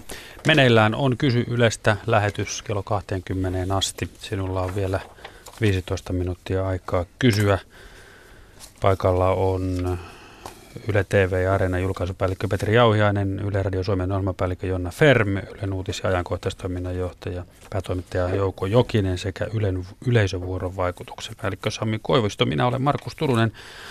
Sähköpostiosoite on radio yle.suomi.yle.fi, WhatsApp 044 421 0895 tai suora puhelinnumero 020317600. Kysy tiiviisti ja jos haluat perustella, niin tee se, tee se kysymyksien jälkeen. Matti kysyy, että miksi Yle käyttää pelkästään taloustutkimus Oytä Gallupeissa? Joo, kysymys kuultuu varmaan mulle. Mä olen ollut seitsemän kuukautta yleensä ja äh, olettaisin, että tämä on kilpailutettu näiden tutkimuslaitosten kesken diili ja, ja sitten taloustutkimus on kilpailun voittanut. En osaa sen paremmin vastata tähän kysymykseen. Minusta tärkeää on se, että Suomessa on useita tällaisia tutkimuksia tekeviä, tekeviä firmoja ja se, että nämä päämediat, ajatellaan, ajatellaan meitä, mainos Sanomia ja Alma Mediaa, niin ne käyttäisi eri tutkimuslaitoksia, niin saadaan tätä variaatioa. Ainahan kallupista kiistellään niiden oikeellisuudesta, niin hyvä, että niitä on paljon niitä tekijöitä. Ja se tulee kilpailutuksen kautta kuitenkin. Kyllä, ehdottomasti joo. Ja seuraava kilpailutussauma kun on, niin se saattaa olla taloustutkimus Oy tai joku muu. Kyllä. Okei, okay, joo. Toivottavasti Matti sai tästä. Sitten täällä on kysymys Ullalta. Tämä liittyy meidän broadcast-maailmaan sen tiukkaan aikatauluttamiseen. Jos meillä on menoissa vaikkapa eduskunnan kyselytunti, mutta päälle pukkaa uutista, eikö niitä uutisia voi millään siirtää muutamalla minuutilla, että ne parhaat puheenvuorot ehdittäisiin kuulla? Voi, voi siirtää. Tämä on sellainen asia, mikä nousee esiin. Myös kansanedustajat nostaa sen esiin. Jääkö se nyt seitsemän vai kahdeksan minuuttia sitä tunnista? Jää näyttämättä TV-ssä, areenassa se jatkuu. Ja nyt meidän pitää päättää että kelle kumarretaan ja kelle pyllistetään. Ja tässä tapauksessa me päätämme kumartaa erityisryhmille, eli saamenkielisille uutisille ja venäjänkielisille uutisille. Koska jos jonain päivänä joskus ne ohjelmat ei tulisikaan omalla ajallaan. Todennäköisesti se vaikutus olisi vielä kielteisempi kuin se, että kansanedustajien puhetta jää TVn puolella seitsemän minuuttia, minuuttia näyttämättä. Ja tähän liittyy juuri niin kuin Jouko sanoi, niin tämä julkisen palvelun velvoite tarjota näitä vähemmistöuutisia niin sanottuja, eli saamenkielistä uutista ja nollstipa ruski yle, venäjänkielisiä uutisia ja sitten tulee viittomakieliset uutiset ja, ja varsinaiset 17 uutiset. Ja sen jälkeen alkaa TV1 kannalta erittäin merkittävä ohjelmapaikka, jossa me ajamme tällaisia suosikkisarjoja kuin Doc Martin kotiin takaisin.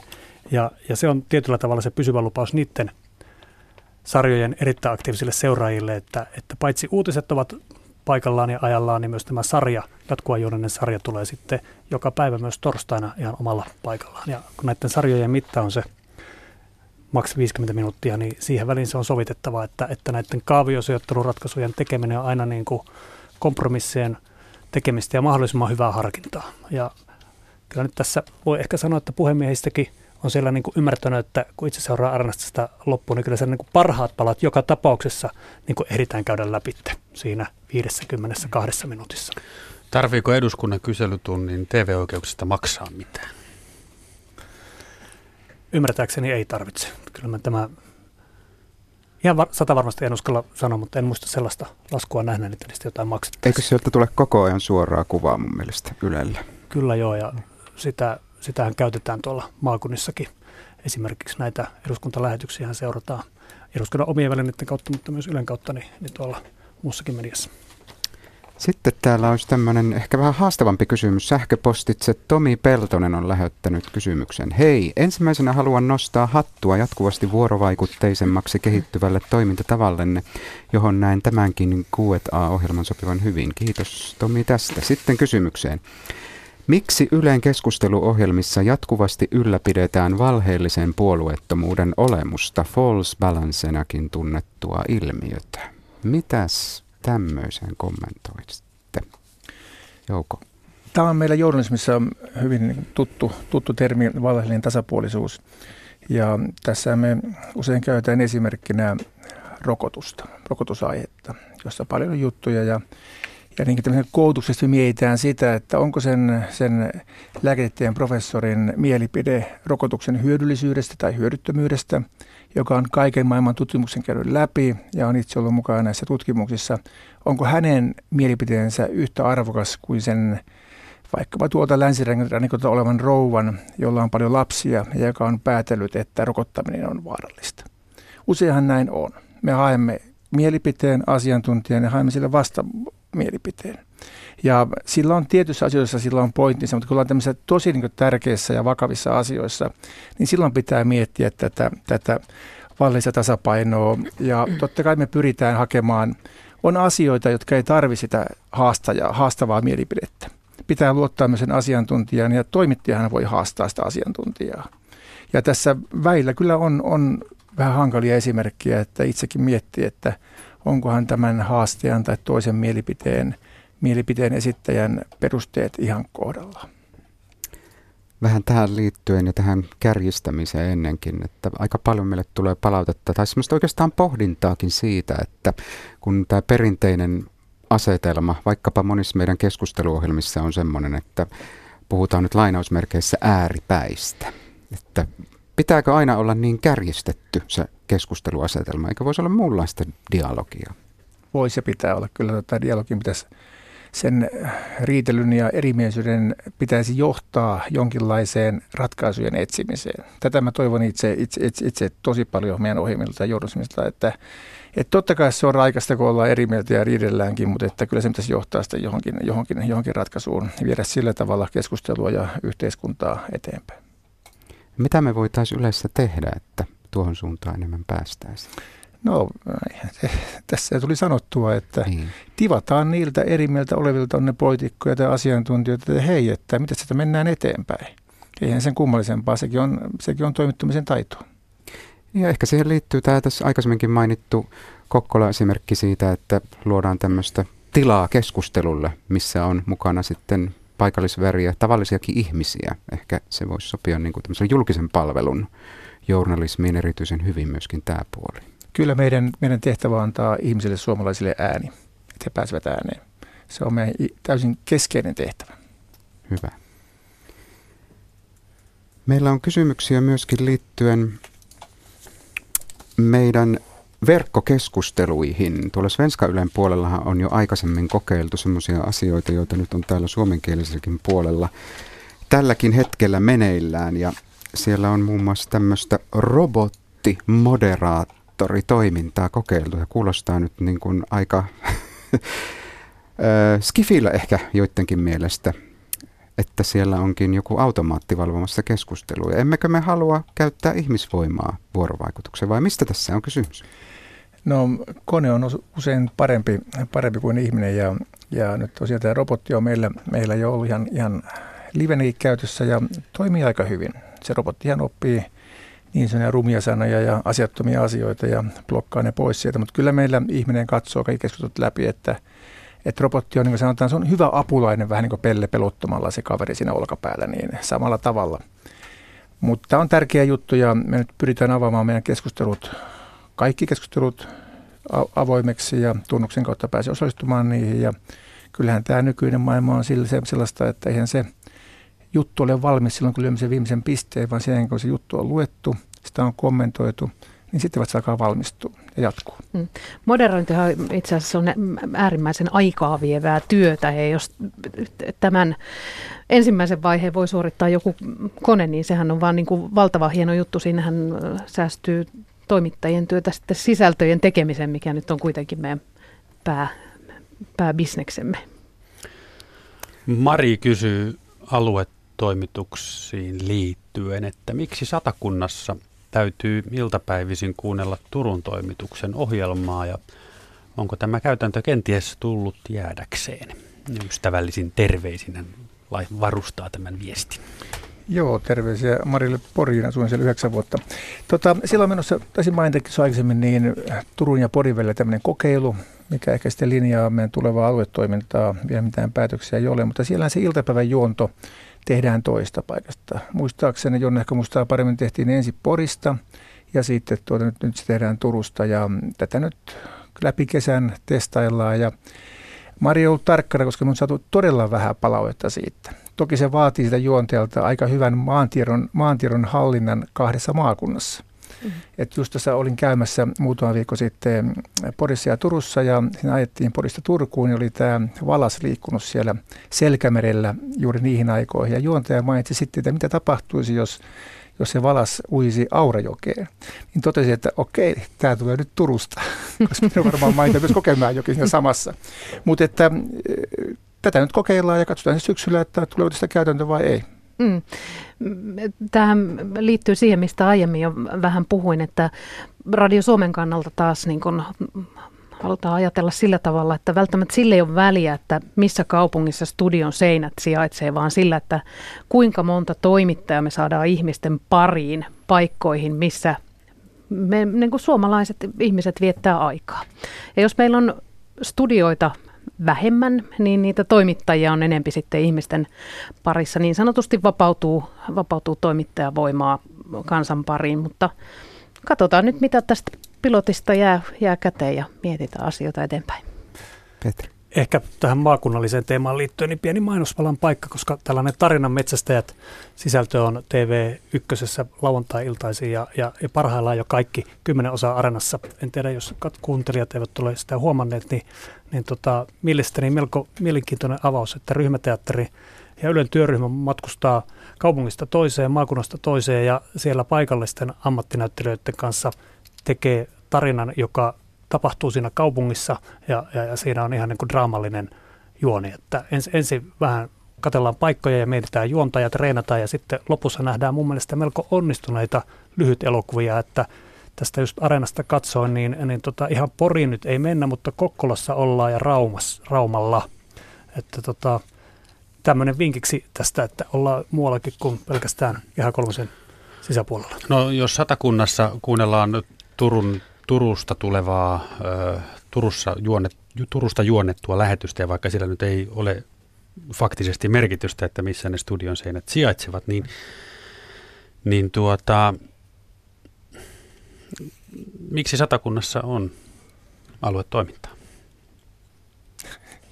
Olipas omituinen kysymys, miksi, miksi ei olisi. Totta kai tämmöisessä tule mitään. vireessä maakunnassa ja uutisia varmasti piisaa. Tunnen hyvin Porin kunnallispoetiikaa ja siellä uutisia koko ajan runsaasti ja kohta alkaa Porin jatsit toimitusjohtajana. Me valitaan harva se viikko uudestaan. Totta kai maakunnilla pitää olla, olla oma toimintansa ja omat uutisensa.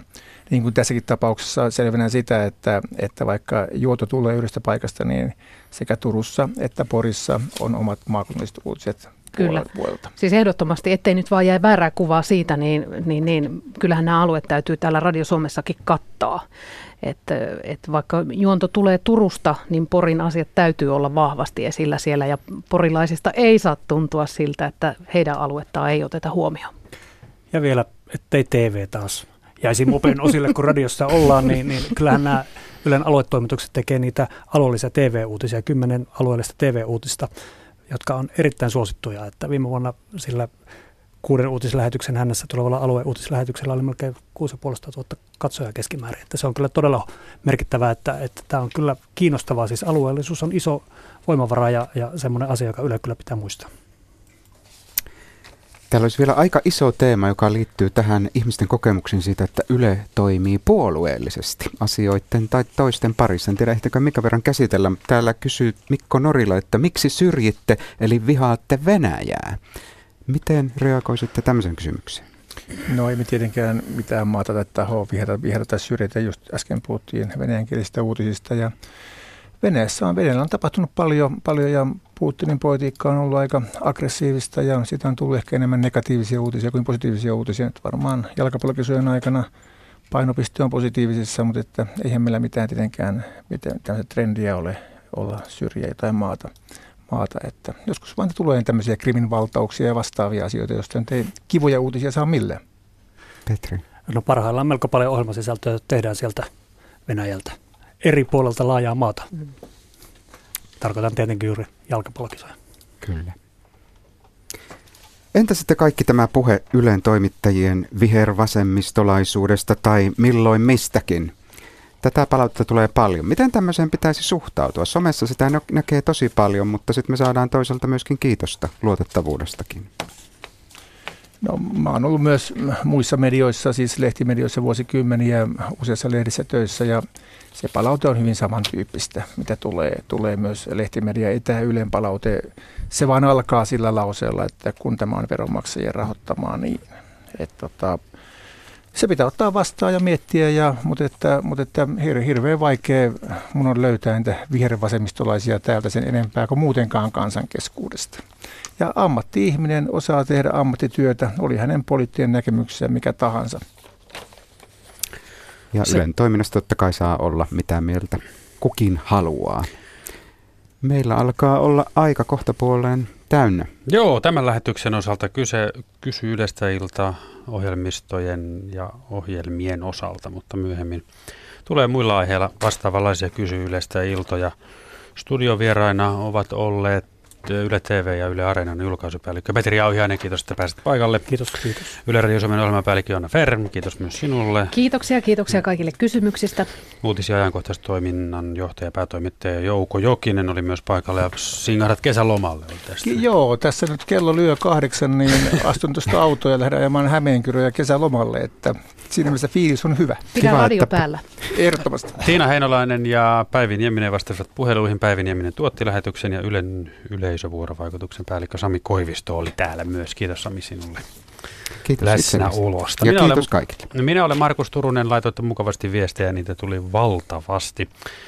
Öö, lisää öö, kysy yleistä tyyppistä asiaa on tulossa myöhemmin. Yle, Radio Suomi.